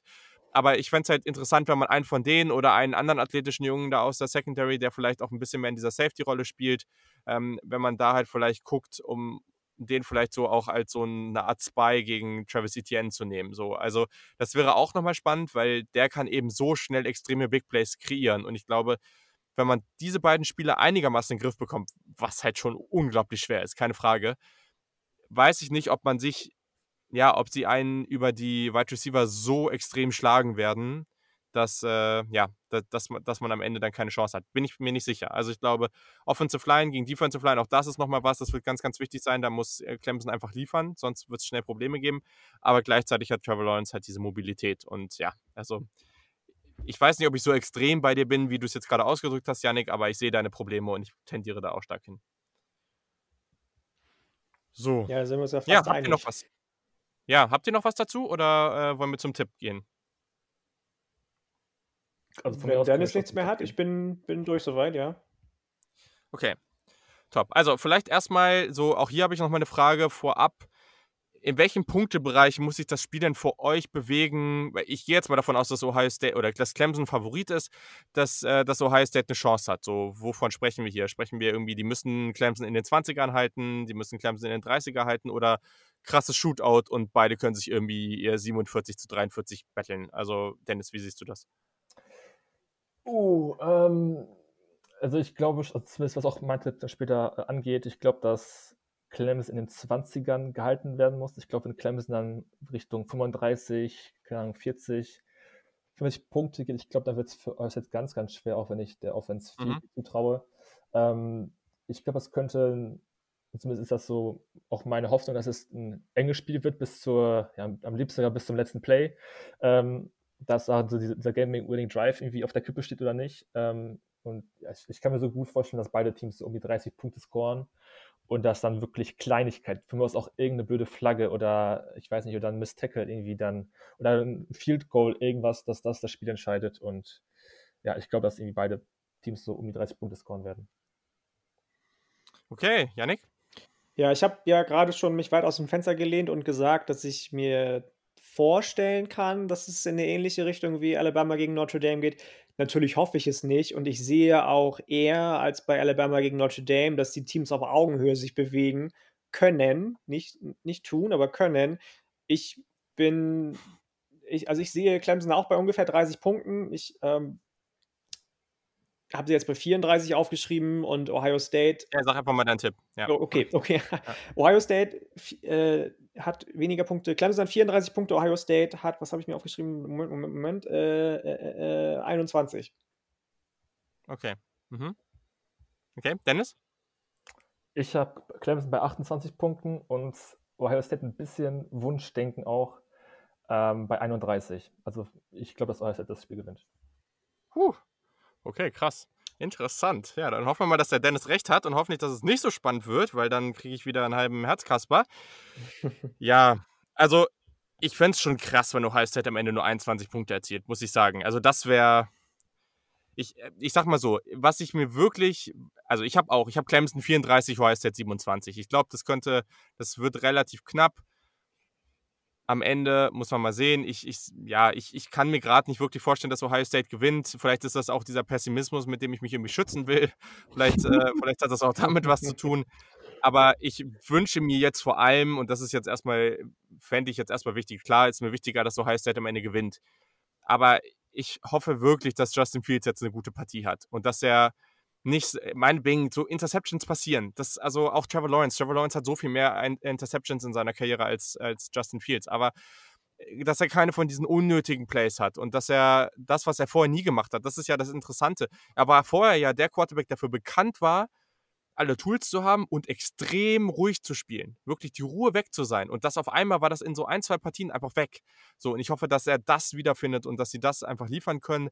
Das fände ich richtig cool, dass er einfach jetzt nochmal rausgehen kann und zumindest nochmal für seinen Draftstock irgendwie was tun kann, weil ich habe einfach keinen Bock auf diese gesamten Diskussionen die ganze Zeit. Da, das würde ich gerne umgehen.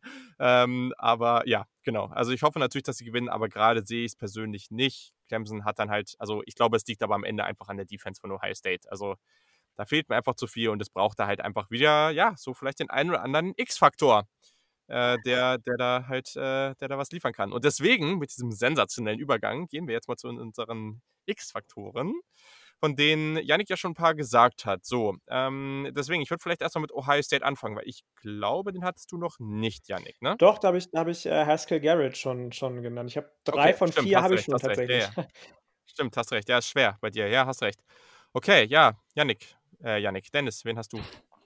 Äh, bei Ohio State habe ich jetzt keinen Spieler der Defense aufgeschrieben, weil ja, ich, also ich habe ich hab zwar also das Gewinner, aber ähm, ich weiß nicht, wer da bei der Defense jetzt zwingend rausstechen muss, damit das. Nimm irgendeinen, du musst keinen Defense. So, kannst, ich, also ein genau, Spieler, ein genau, Spieler. Ja. Das, deshalb habe ich zum Beispiel noch zwei Offensivspiele aufgeschrieben. Ähm, und zwar habe ich zum einen Trey Sermon, mhm. weil ich glaube, der kann wichtig werden, vor allem während des Spiels, wenn man merkt, okay, dass das Passing-Game vielleicht nicht ganz so rund läuft und man halt eben mit, keine Ahnung, Zone Reads oder irgendwelchen anderen Plays, äh, da Sermon möglichst ja, effizient den Ball in die, in die, Hand, in die Hände äh, gibt. Äh, und zum anderen Chris Olave, ähm, eben schon gesagt, gegen Northwestern hat er, da hast halt gemerkt, dass, dass, äh, dass Olave mhm. gefehlt hat und ich mag ihn auch wirklich sehr gerne als, als Receiver, als auch als, als Draft-Prospect.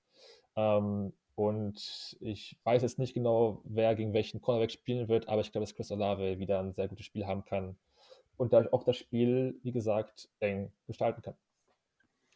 Ja, du bist witzig. Das hast du ja auch meinen, meinen ersten und meinen Backup genommen. Aber ja, stimmt schon. Also, beziehungsweise in der Offense. Also. Trey Sermon, sehr guter Pick, Leute. Sehr guter Pick.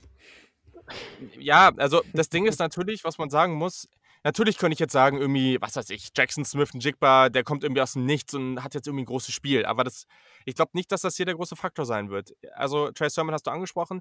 Und ich glaube eben, dass Chris Olave als dieses Safety-Net von Justin Fields so, so wichtig ist. Und mit seinem Route Running, ich glaube einfach, wenn der, ich sag mal, am Ende acht, neun Catches hat, viele kurze und dann vielleicht ein Big Play für einen Touchdown. So, ich glaube, das wäre ganz, ganz, ganz wichtig, wenn er das irgendwie so aus, aus Spielfeld bringen kann. Und das kann er. Das hat er letztes Jahr gezeigt. Das, das hat er schon so häufig gezeigt.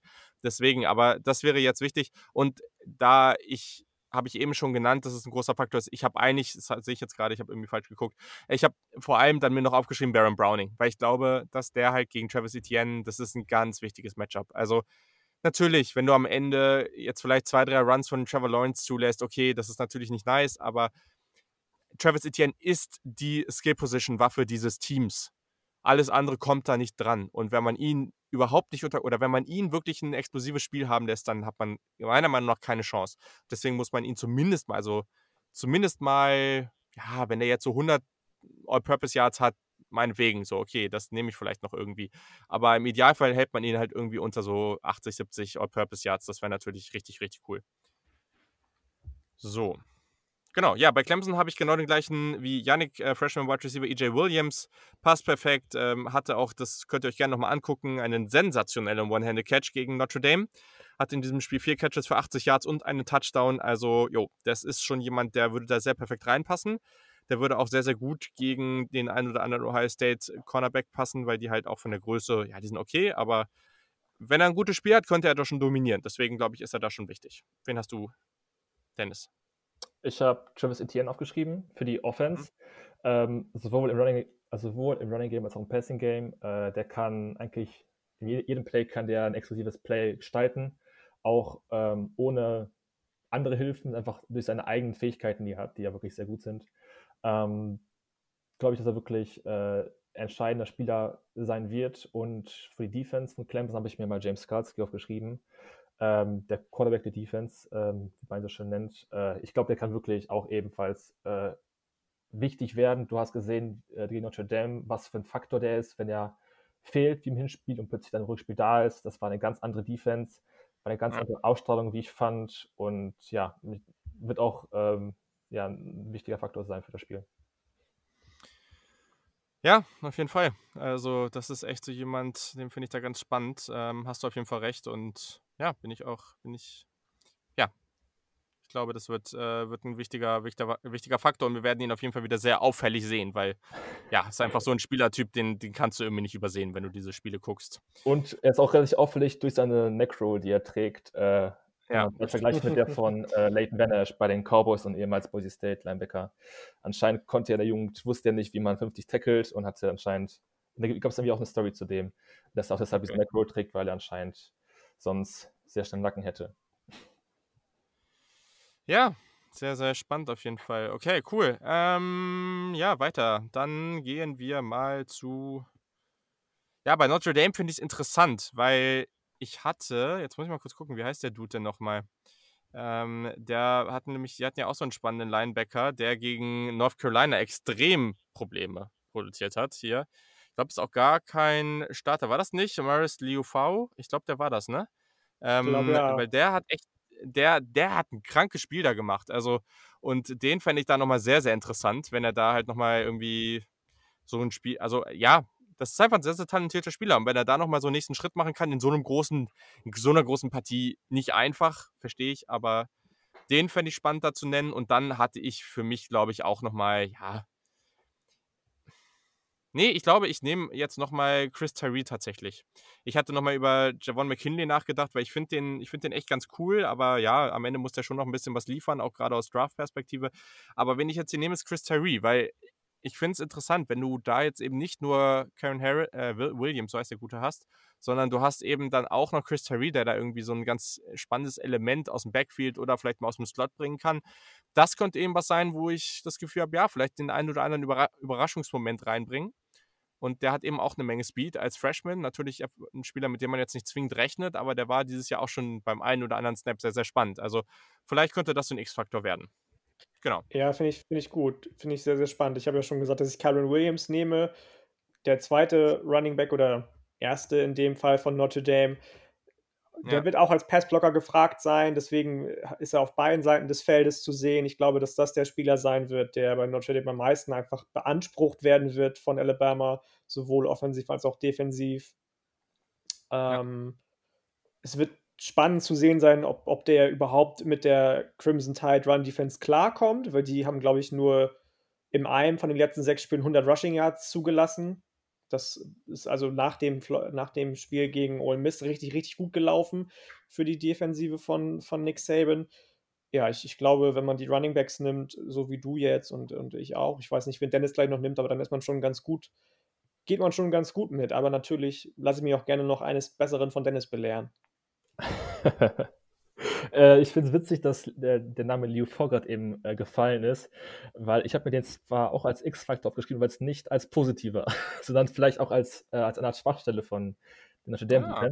äh, weil ähm, also Leo V finde ich ganz äh, speziellen Spieler, muss ich sagen. Ich fand den als, sobald der irgendwie anfängt zu blitzen als Linebacker, unfassbar stark. Der hat eine richtige Gewalt, ja. die er äh, ausstrahlt. So unfassbar genau, gut. Ja. Auch dieses, äh, wieder dieses UNC-Spiel im Kopf, da war er wirklich auch ganz, ganz toll, obwohl er halt wirklich auch kein Starter ist. Ähm, aber sobald irgendwie, falls Lawrence den Ball da irgendwie, nicht Lawrence, äh, McJones, sorry, äh, Spiele vertauscht. Äh, wenn Mac Johnson irgendwie den Ball früh irgendwie wegbekommt, zumindest auch auf Najee Harris, dann kann man, glaube ich, da den ganz schön, ja, in die Pfanne hauen, sage ich mal, wenn der halt zu aggressiv spielt. Ähm, wen ich mir aber aufgeschrieben habe als positive X-Faktoren bei Notre Dame ist ebenfalls Karen Williams, wird eben schon genannt. Ich möchte kurz anmerken, dass wirklich diesen beiden Halbfinals vier sehr, sehr spannende Running Backs äh, am Start sind. Ähm, mit Karen Williams, Najee Harris, Travis Etienne, Trey Sermon. Alle super. Ähm, in der Defense von Notre Dame habe ich noch als X-Faktor Kyle Hamilton aufgeschrieben, mit der, in Klammern, Schadensbegrenzung. Äh, weil ich glaube, dass Bama, äh, die können wirklich einige explosive Plays gestalten und Kyle Hamilton finde ich, äh, also wie man davon aus, dass fit ist, ähm, dass der wirklich einen immensen Job da hinten machen muss, dass wirklich Alabama nicht frühzeitig hoch in Führung geht oder dass dann er sagen, als, als Anker hinten nochmal irgendwelche Plays verteidigt, vielleicht auch wieder ein Turnover kreiert, wie gegen Clemson, wo er die, den, äh, den Pass, der von, äh, ich glaube, Drew White war das, vom Linebacker deflected wird und dann den halt auffängt, ähm, dass der halt dann irgendwie einen entscheidenden Job haben kann gegen die Bama Offense. Und bei Bama habe ich Najee Harris aufgeschrieben. Ähm, mhm. Ich habe, es ist witzig, ich habe bei allen vier Teams habe ich die Running Backs aufgeschrieben als X-Faktoren. Naja, ähm, ja, Harris gegen Florida als äh, Red Zone Target war halt stark, kann mich anders nennen, mit drei Touchdowns, ja. drei Receiving Touchdowns und zwei Rushing Touchdowns, ne? Kann man so machen als Running Back. Ähm, und dann noch Devonta Smith natürlich, weil warum nicht, ne? Der ist halt krass. Immerhin hast ja. du nicht, äh, genauso wie ESPN, als, als, als wichtigste Spieler die Quarterbacks aufgeschrieben. Das habe ich Julia noch geschrieben vorhin. Ich sage, als X-Faktoren die Quarterbacks aufzuschreiben von allen vier Teams ist halt auch Garbage ich hab, irgendwie. Ne? Also, ich habe ich hab, ich hab, ich hab, ich hab auch nicht weglassen. ich habe die absichtlich weggelassen, weil es ist halt logisch, dass die Quarterbacks X-Faktoren sind. Ich habe auch natürlich eben genau. Ich habe auch stehen, ja. ich habe ich hab auch stehen X-Faktor-Spieler in Klammern QB ausgeklammert, ne? weil es macht halt ja, wie gesagt ja. keinen Sinn Quarterback zu nennen, weil es ist halt logisch, dass die wichtige Spieler sind auf dem Feld. Richtig, richtig. Voll, absolut. Perfekt. Genau, ja, ich habe bei Alabama Will Anderson Jr., der Freshman Defensive End oder Outside Linebacker. Sehr, sehr interessanter Spieler. Also hat schon ein tolles Freshman-Jahr gehabt. Der bringt richtig Pass Rush. Also ich finde den unglaublich stark. Und ja, ich könnte mir vorstellen, dass der Ian Book richtig Probleme bereitet. Und ja, wir haben ja gesehen, wie das dann mit Ian Book aussehen kann. Und das wäre natürlich bitter, wenn man den jetzt da auch so frei spielen lässt, weil, also den Will Anderson, weil dann könnte man sich das ganze Offensivkonzept schon relativ früh kaputt machen. Daher habe ich gedacht, das könnte ein wichtiger Spieler für Alabama sein. Und ja, Yannick, du hattest einen, ne? Ich bin gerade ja, Ich, ich habe gerade nicht mitbekommen, wie du genannt hast, Entschuldigung. Will Anderson Jr. habe ich für, für Alabama. Ich habe hab, äh, Alex Leatherwood schon genannt. Ja, okay. Beziehungsweise, nee, das war der erste, glaube ich, den ich nicht genannt habe. Nee, das war der einzige, den ich nicht genannt habe. Alex Leatherwood habe ich tatsächlich genommen, weil ich glaube, dass der ähm, also ich habe hab schon gesagt, die, die O-Line von den Crimson Tide muss stehen bleiben, auch wenn Landon Dickerson fehlt. Alex Leatherwood muss nochmal seinen Draftstock oder will nochmal seinen Draftstock erhöhen. Habe ich mir auch für die Draft als Spieler von Alabama aufgeschrieben, auf den man nochmal schauen kann und sollte. Alle reden über Penal Well, viele reden über Sam, Sam äh, Cosme, wenn es um die Offensive Tackle geht. Äh, Christian Derisaw wird bei vielen genannt so ein bisschen unterm Radar läuft der gute Alex Leatherwood im Moment, obwohl er ja fast schon letztes Jahr in den Draft gegangen wäre. Deswegen glaube ich, ähm, dass der ein richtig, richtig gutes Spiel machen wird und muss und auch ein Grund dafür sein wird, dass Alabama so erfolgreich sein wird. Okay, sehr, sehr schön. Ja, dann haben wir noch zwei kurze Kategorien. Wir tippen natürlich am Ende auch noch den US Six Bowls, die anderen ähm, Spiele, weil ja, sind natürlich auch noch ganz interessant. Jetzt kann jeder von euch sich nochmal jeweils zwei Spieler im gesamten Playoff aussuchen, die ihr für aus Draft-Perspektive spannend findet. Ich fange mal einfach an. Hm, ja, Justin Fields, gut, äh, ist relativ offensichtlich, deswegen lasse ich den jetzt mal raus.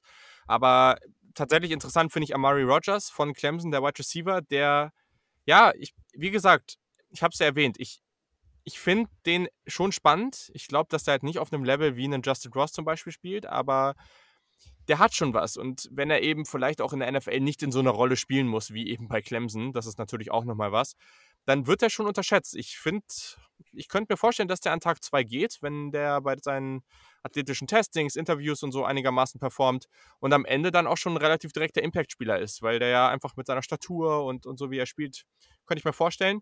Und dann bei Alabama. Ich glaube, Dylan Moses ist einfach ein Spieler, der war extrem gut hatte dann diese Verletzung und wir haben ja auch vor der Saison ja schon wieder große Hoffnung gehabt, dass er wieder daran anschließen kann. Bei ihm hat das nicht ganz so funktioniert, hat Janik ja eben schon kurz gesagt. Und deswegen, glaube ich, ist das jetzt auch hier nochmal so eine Chance für ihn, eben zu zeigen, was er drauf hat, weil am Ende wissen wir das alle. Wenn du jetzt hier zwei richtig exzellente Spiele im Playoff hast, dann, ja, dann werden die Medien darüber berichten und dann wird dein Draftstock steigen. Das ist einfach so. Deswegen hier nochmal eine große Chance für ihn und ich bin gespannt, was er daraus macht. So, Dennis, wen hast du? Ja, schade, ich habe mir auch Dylan Moses aufgeschrieben. Äh, mhm. Kann ich aber gerne mal äh, anpassen. Mal kurz zum Moses. Äh, ja, also wirklich ein Schatten seiner selbst. Also wenn man den mal vergleicht mit seiner 2018-Saison. Äh, der war ja wirklich schon so instant okay, das ist, wird ein Superstar und so weiter. Richtig starker Spieler. Und jetzt auch gegen Florida. Ich fand wirklich, der sah super langsam aus, unentschlossen, aber wirklich ein Schatten seiner selbst, was ich auch echt schade finde. Und ich hoffe wirklich, dass der jetzt nochmal in den Playoffs ein bisschen an seinem Draftstock äh, arbeiten kann, weil der aktuell wirklich tief fällt. Ähm, genau, deshalb gehe ich mal weg von Dylan Moses. Ich nenne mal einen Bama O-Lander, der aber nicht Alex Liverpool heißt, sondern äh, Deontay Brown tatsächlich, das ist der Left Guard. Äh, gestern habe ich da einen Clip gesehen von einem äh, NFL-Scout, ähm, der hat super ja, Szenen von ihm gezeigt. Äh, super wuchtiger Guard, äh, der so, so ein richtiger People-Mover ist das ähm, der mir so zuvor gar nicht so wirklich im Kopf war. Der hat auch schon, ich meine, der hat schon äh, einen Senior Bowl Invite bekommen und also es ist schon klar, dass der in den Draft geht. Ähm, und ja, ich bin mal gespannt, wie der in Playoffs performen wird. Und mhm. dann nenne ich nochmal bei Clemson äh, Darren Kendrick, ähm, von dem ich noch nicht ganz so überzeugt bin. Der hat zwar wahrscheinlich das Talent, äh, zumindest die Tools, wie viele andere auch, aber ich finde, der hat die noch nicht ganz so gezeigt, dass ich sagen würde, okay, das ist jetzt der neue Eddie Terrell bei, ähm, bei den Tigers. Deshalb, ja, wenn er gegen Garrett Wilson oder Chris Olave spielen wird, ähm, wird auf jeden Fall einiges zeigen müssen, dass der dann auch als interessanter Draft-Prospect in den Draft geht. Ja, wenn ich jetzt einen Hot-Take raushauen würde, dann könnte ich mir, würde ich sagen, ich könnte mir vorstellen, dass der früher als AJ Terrell gezogen wird. Ich weiß nicht, ob das am Ende wirklich passiert, aber man muss einem sagen, ja, er spielt vielleicht nicht ganz auf dem Level, aber gleichzeitig die athletischen Tools sind halt crazy, also wirklich verrückt. Und deswegen bin ich mal gespannt, wo der am Ende landet, weil ja, die Tools sind eben da. Da bin ich ganz, ganz gespannt drauf. Und ähm, ja, der Yannick mag den ja eh. Ja, absolut. Ich muss mir jetzt aber tatsächlich auch neue Jungs aussuchen. Ich, du hast beide schon oder ihr habt beide schon genannt. Ich habe sowohl Dylan Moses aufgeschrieben als auch ähm, äh, ja, genau. Äh, deswegen habe ich jetzt gesagt, ich nehme dann doch nochmal, den mögen wir ja beide sehr gerne, Jeremiah Owusu Koramoa. Mhm. Ich sehe den schon auf vielen Boards an 15 oder so. Das finde ich ein bisschen hoch. Ja. Also nicht, wenn es ums, ums, um die Draft-Position geht, aber ums Board. Ähm, ich sehe den schon in vielen Mock-Drafts auf 10, auf 15. Da sehe ich ihn tatsächlich noch nicht, auch wenn er wahnsinnig versatil ist und der Prototyp des neuen Linebackers ist, wie ihn ja alle seit letztem Jahr ähm, dem guten Clemson-Linebacker äh, so favorisieren. Ich denke mal, dass es so um 25 gehen wird, 221 im okay. April. Aber der muss nochmal oder kann nochmal ordentlich was für seinen Draftstock tun, um vielleicht zu rechtfertigen, dass er zwischen 10 und 15 geht. Und dann habe ich mir dann doch nochmal Justin Fields rausgenommen, gerade weil mhm. der so ein bisschen, ähm, ja, hat Dennis schon gesagt, außen vor gelassen wird im Moment, weil viele sagen, Zach Wilson überholt ihn, weil viele auch ähm, wieder was heißt wieder, weil viele den im Moment, kriege ich zumindest so ein bisschen so mit, auf eine Stufe stellen, was natürlich aus meiner Sicht zumindest Quatsch ist, mit Trey Lance ihn äh, zu, zu ranken, weil es einfach ja. dann um ähnliche athletische Tools geht, die beide haben. Aber natürlich machen wir uns nichts vor, ist Justin Fields der deutlich bessere Werfer als Trey Lance, zumindest das, was wir bis jetzt sehen konnten von beiden. Ähm, Deswegen habe ich den nochmal rausgenommen aus Ohio State-Perspektive, weil der natürlich rechtfertigen will und möchte, dass es nicht die riesen Gap gibt zwischen Trevor Lawrence und ihm, die im Moment alle ja, niederschreiben, sage ich mal.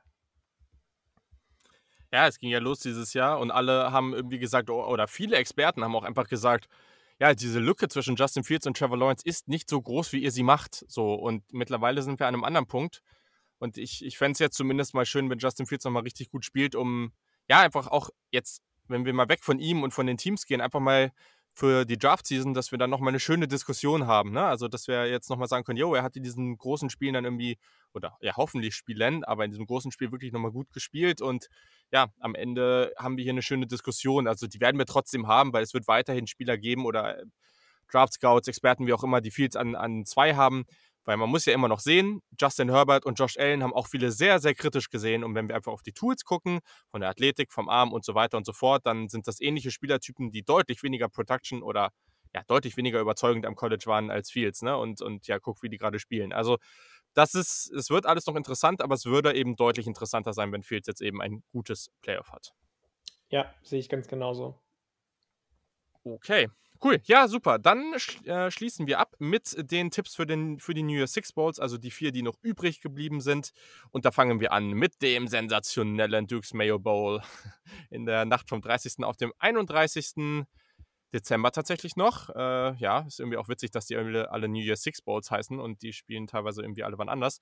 Aber genau, da trifft Florida auf Oklahoma und Florida hat natürlich viele, viele Spieler, die ihnen jetzt fehlen. Also was heißt natürlich, aber es haben einfach sehr, sehr viele sich bereits dafür entschieden, eben nicht zu spielen. Unter anderem Kadarius Tony, Kyle Pitts, ähm, Marco Wilson. Wir werden also keine fliegenden Schuhe sehen, sehr schade. Ja, sehr interessant. Also ich habe im Vorhinein, ich hätte auch so auf Oklahoma tatsächlich getippt, aber jetzt bin ich mir, ja, fühle ich mich mit meinem Pick noch besser, dass am Ende Oklahoma gewinnt. Dennis? Ja, ne, der No-Receiver Bowl, äh, wie der schon von manchen genannt wird, weil Florida einfach schon so viele Spieler da verloren hat. Ähm, heute, also jetzt, wir haben heute Dienstag, oder? Wir haben Dienstag, oder heute? Ja, ich ja, glaube, ne? ja. Ja, ja heute ist ähm, Dienstag. Ja, ganz, die Weihnachtstage sind so schnell vorbeigegangen. Ähm, ähm, es kam noch heute die Meldung, dass äh, Jason Hazelwood bei Oklahoma auch nicht spielen wird. Ähm, mhm. Anscheinend ist er nicht mit dem Team, es hat aber nichts mit dem Transfer zu tun, sondern ist einfach anscheinend nicht verfügbar. Ähm, ich bin auch bei Oklahoma, weil bei Florida einfach so viele Spieler fehlen in der Offense, dass, dass ich Oklahoma vorne sehe. Ja, sind wir uns einig, glaube ich. Also das habe ich mir auch genau so aufgeschrieben. Wenn man dann sieht, wie sicher Spencer Rattler geworden ist, wie gut mhm. seine Chemie mit Marvin Mims ist, wie erstaunlich gut die Defensive von Oklahoma ist, dann kann es für mich auch nur Oklahoma geben als Sieger. Sätze, die wir so nicht erwartet haben am Ende der Saison. So erstaunlich wirklich gut nicht, wirklich die nicht. Oklahoma Sooners Defenses. Sehr, sehr gut. Cool. Ja, am 2. Januar haben wir um 22 Uhr, ja, ich springe jetzt, glaube ich, hier gerade ein bisschen in den Zeiten, eh, egal. Ihr, ja, wie gesagt, also dann schon nach dem Playoff. Am 2. Äh, Januar um 22 Uhr im Outback Bowl die Oregon Ducks, die gerade noch so in die Top 25 gesprungen sind, mit ihrem Sieg im Pac-12 Championship Game, ohne wirklich äh, sich dafür qualifiziert zu haben, treffen auf Iowa State. So, und ja, ich habe da Oregon, ich sehe die Ducks da vorne, aber ich bin mir ganz sicher, dass Yannick seinen alten Kumpel Brock Purdy hier vorne sieht. Tatsächlich nicht. Also ich habe auch lange gehadert mit mir. Und ich finde es immer wieder überraschend, wie viele Überschneidungen wir beide bei solchen äh, Geschichten haben. Ich habe auch Oregon vorne, muss ich sagen. Also ich bin sehr, sehr begeistert gewesen in den letzten Wochen von Brock Purdy, von Brees Hall, von den Titans von Iowa State. Aber ich habe irgendwie so ein bisschen das Gefühl, dass Oregon nochmal zeigen möchte, hey, unsere Saison war gar nicht so schlecht, wie sie von vielen gemacht wird. Wir sind zwar durch Zufall nur ins, ins, ins Conference Championship Game gerutscht, aber wir sind mich doch die beste Mannschaft aus der Pac-12 und ich glaube, dass Mario Cristobal da einen raushauen wird und Iowa State ähm, relativ deutlich sogar schlagen kann. Okay, ja, sehr, sehr interessant. Dennis, wen siehst du vorne? Ich dachte, ich werde meinem Tipp Oregon gewinnt. Äh, alleine, muss ich sagen, heute.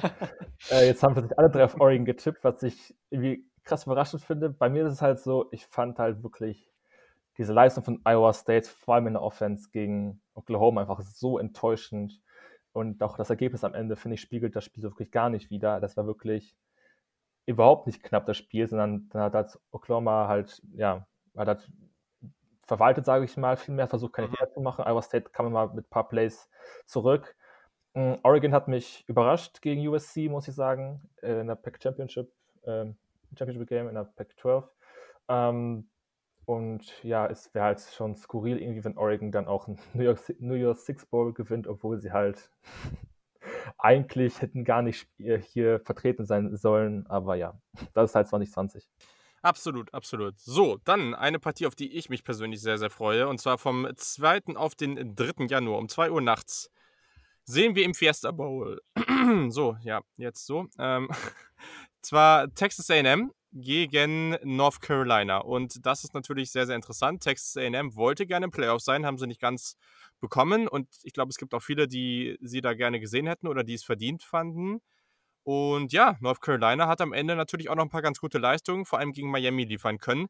Allerdings muss man sagen, North Carolina werden einige Spieler fehlen. Also ja, ich glaube, Michael Carter fehlt. Diami Brown fehlt, glaube ich, auch. Also da gerade offensiv wird das sehr, sehr interessant werden. Ja, deswegen bin ich mal gespannt, wen ihr hier vorne seht. Yannick. Ich habe einfach der Fanbrille des Podcasts wegen auf UNC getippt eigentlich war ich geneigt zu sagen, gerade aufgrund dessen, was du gesagt hast, dass UNC viele Spieler fehlen. Texas AM ja. gewinnt. Texas AM wird sicherlich heiß darauf sein, allen zu zeigen, dass sie völlig zu Unrecht nicht ins Playoff gekommen sind, dass sie ähm, eine Leistung zeigen wollen, die untermauert, dass sie UNC, also, also ich kann mir schon vorstellen, dass das Texas AM irgendwie das hinbekommt, gegen UNC zu gewinnen. Und dann wird Jimbo Fischer wieder sagen, Leute, bitte, bitte, naja, nächstes Jahr wir Playoff, aber auf jeden Fall. Aber einfach der, der Fanbrille wegen nehme ich UNC. Ja, also ich sag mal so, als ich das, als ich die Partie gesehen habe, dachte ich mir, jawohl, richtig nice. Kann UNC da jetzt mal reinmarschieren und Texas A&M ordentlich zeigen, dass sie nicht ins Playoff gehören. Äh, ist natürlich jetzt ein bisschen schwerer. Also vorher hatte ich auf je, also war ich auch wirklich überzeugt davon, UNC zu tippen. Jetzt ohne diese Spieler hm, ist natürlich nicht so leicht. Also das würde keinem Team leicht fallen. Ich mache das gleiche jetzt einfach mal mit du. Ich tippe jetzt einfach UNC, weil ich es jetzt irgendwie gerade cool finde. Im Playoff habe ich das ja jetzt auch nicht gemacht, weil da ist es mir dann doch zu ernst. Aber jetzt hier tippe ich einfach mal auf UNC. Könnte mir hier eine ganz witzige Partie vorstellen, aber ich, ja, also Texas AM, das, das wird, glaube ich, nicht leicht. Ja. Dennis? Ich habe die Aggies tatsächlich als Sieger. Ähm, ich glaube, ja. das New York Six Bowl für UNC, äh, wenn man sich den Saisonverlauf ansieht, schon ein kleiner Erfolg ist. Ähm, vor allem, weil es noch nach diesem, ja, äh, ja, nach dieser Vermöbelung, sag ich mal, jetzt von Miami, was mich persönlich auch irgendwie gefreut hat als Florida State-Fan. Naja, ähm, ich habe Texas A&M vorne. Ähm, ich glaube wirklich, dass UNC äh, gewonnen hätte, wenn halt nicht so viele ja, ähm, Skill-Position-Player in Offense fehlen würden. Und ja, vielleicht möchte auch noch Kellen Mond ein bisschen was zeigen, dass er äh, mhm. nicht, nur ein, Stimmt, ja. nicht nur ein Siebrunden-Pick ist, sondern vielleicht doch noch irgendwie ein spannendes Prospekt für ein NFL-Team sein kann. Und Debo Fischer wird natürlich auch motiviert sein, allen zu zeigen, dass Texas A&M in die Playoffs äh, gehört hätte und nicht Notre Dame oder Ohio State. Äh, ja, die werden wohl immer noch darüber hadern, dass sie halt dieses Spiel gegen Bama so hoch verloren haben zu Saisonbeginn. Ähm, ja, deshalb Aggies. Cool. Ja, und dann noch die letzte Partie und auf die freue ich mich tatsächlich sehr und das wird so eine schöne Einstimmung dann am 1. Januar sein. Da tatsächlich schon um 18 Uhr trifft die Nummer 9 aus Georgia, die an Nummer 9 meiner Meinung nach nichts verloren hat, gegen die Nummer 8 Cincinnati, die auch da meiner Meinung nach nichts verloren hat, weil sie viel höher hätten gerankt werden sollen. Und das finde ich jetzt interessant, wen ihr da tippt. Also Georgia natürlich mit mehr Talent, aber Cincinnati mit der besseren Saison. Deswegen, äh, ja, haut mal raus. Also Dennis, kannst gleich wieder. Ich hatte die Bulldogs lange Zeit als Sieger hier auch stehen. Ähm, jetzt hat aber in den letzten Tagen unter anderem Eric Stokes, der Cornerback von Georgia, schon deklärt und wird nicht beim Bowl-Game teilnehmen, genauso wenig wie Ben Cleveland, der O-Liner. Und so, das sind so für mich so zwei Spieler, die, finde ich, schon eine Relevanz haben in der Offense. Klar, JT Daniels ähm, hat mal dieses Zepter bei den Bulldogs rumgerissen und auch gezeigt, dass sie eigentlich deutlich besser sind in der Offense als das, was zu Saisonbeginn gezeigt wurde. Ähm, aber aufgrund der ja, zwei wichtigen Spieler ähm, in der jeweils in der Offense und der Defense habe ich mich dann doch umentschlossen und auch mit viel Glück im Herzen Cincinnati gewählt. Und ich glaube, die wollen nochmal ihre Saison mit einem, mit einem, ja, mit einem, äh, mit einer Saison ohne Niederlage beenden und ja, ähnlich wie Texas A&M nochmal allen zeigen, dass sie eigentlich viel besser sind als die, ja, die großen Power 5 Teams, die noch vor denen gerankt wurde und ich finde, das wäre dann nochmal trotzdem, auch wenn sie nicht in den Playoffs waren, ein relativ versöhnliches Ende der Saison. Ja, deshalb Bearcats gewinnen das Spiel. Okay, Yannick? Ich habe mir auch die Bearcats aufgeschrieben, wenn, es ist so lustig, dass wir alle das immer die ganze Zeit gleich sehen, wenngleich ich glaube, dass das das engste Spiel von allen New Year Six Bowls inklusive Playoff wird. Ich finde es, dass Georgia ähnlich wie du, Julian, ich finde, dass sie nichts verloren haben auf 9, aber ich finde auch gleichzeitig, dass sie seitdem JT Daniels spielt, wahnsinnig ja, voll, viel klar. besser geworden sind, vor allem ja, offensiv. Ja, ähm, deswegen glaube ich, dass das schon eine enge Kiste wird. Das kann sowohl eng in Richtung Georgia ausgehen, als auch, was ich lieber sehen würde, eng in Richtung Cincinnati. Und weil ich Optimist bin, sage ich, Cincinnati gewinnt, auch wenn es knapp ist. Ja, wir sind hier ja schon wieder so ein Pack. Also, ja, ich, ich habe das Gefühl, bei den ersten beiden Partien jetzt hier am Ende habe ich ernsthaft oder habe ich äh, ja mit Logik getippt und bei den letzten beiden habe ich so ein bisschen Wunschdenken drin. Aber ich wünsche mir einfach so sehr, dass Cincinnati Georgia so richtig vermöbelt. Ne? Also ich mag JT Daniels ja echt gerne, aber den Rest, ich erstens mag ich Georgia nicht wirklich und zweitens ja, also Cincinnati nach dieser Saison haben die das einfach so verdient, da jetzt ungeschlagen durchzugehen und einfach nochmal zu zeigen, jo, wir können hier mitspielen. Und das, also das ist einfach, ja, ich weiß, dass da viel Wunschdenken dabei ist. Wir werden sehen, wie es dann am Ende läuft. Aber das wäre wirklich toll. Und daher tippe ich einfach auch auf Cincinnati.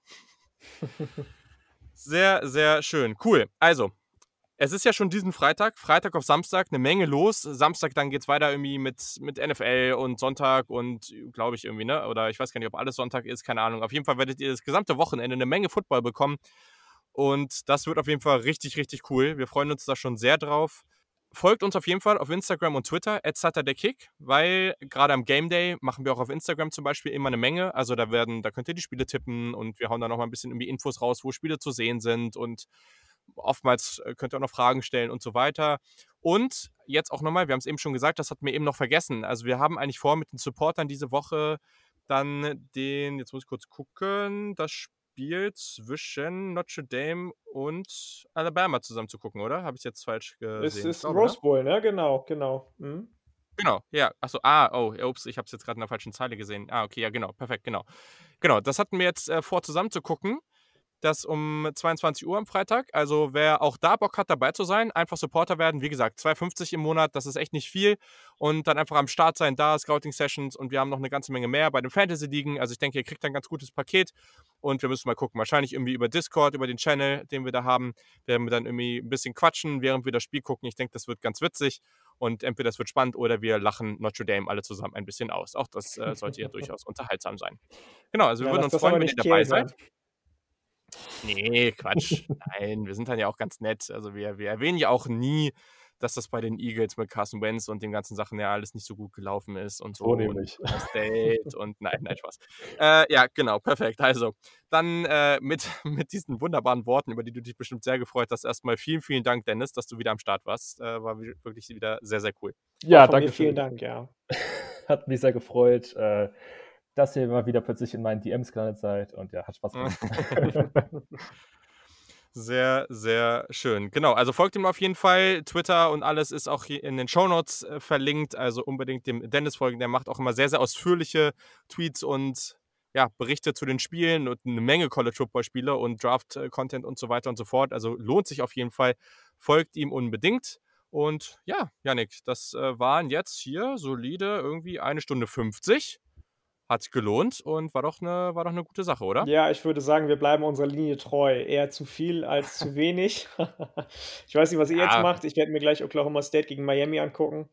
Das fängt ja, glaube ich, um elf oder halb zwölf irgendwie an. Halb, halb zwölf, so ja.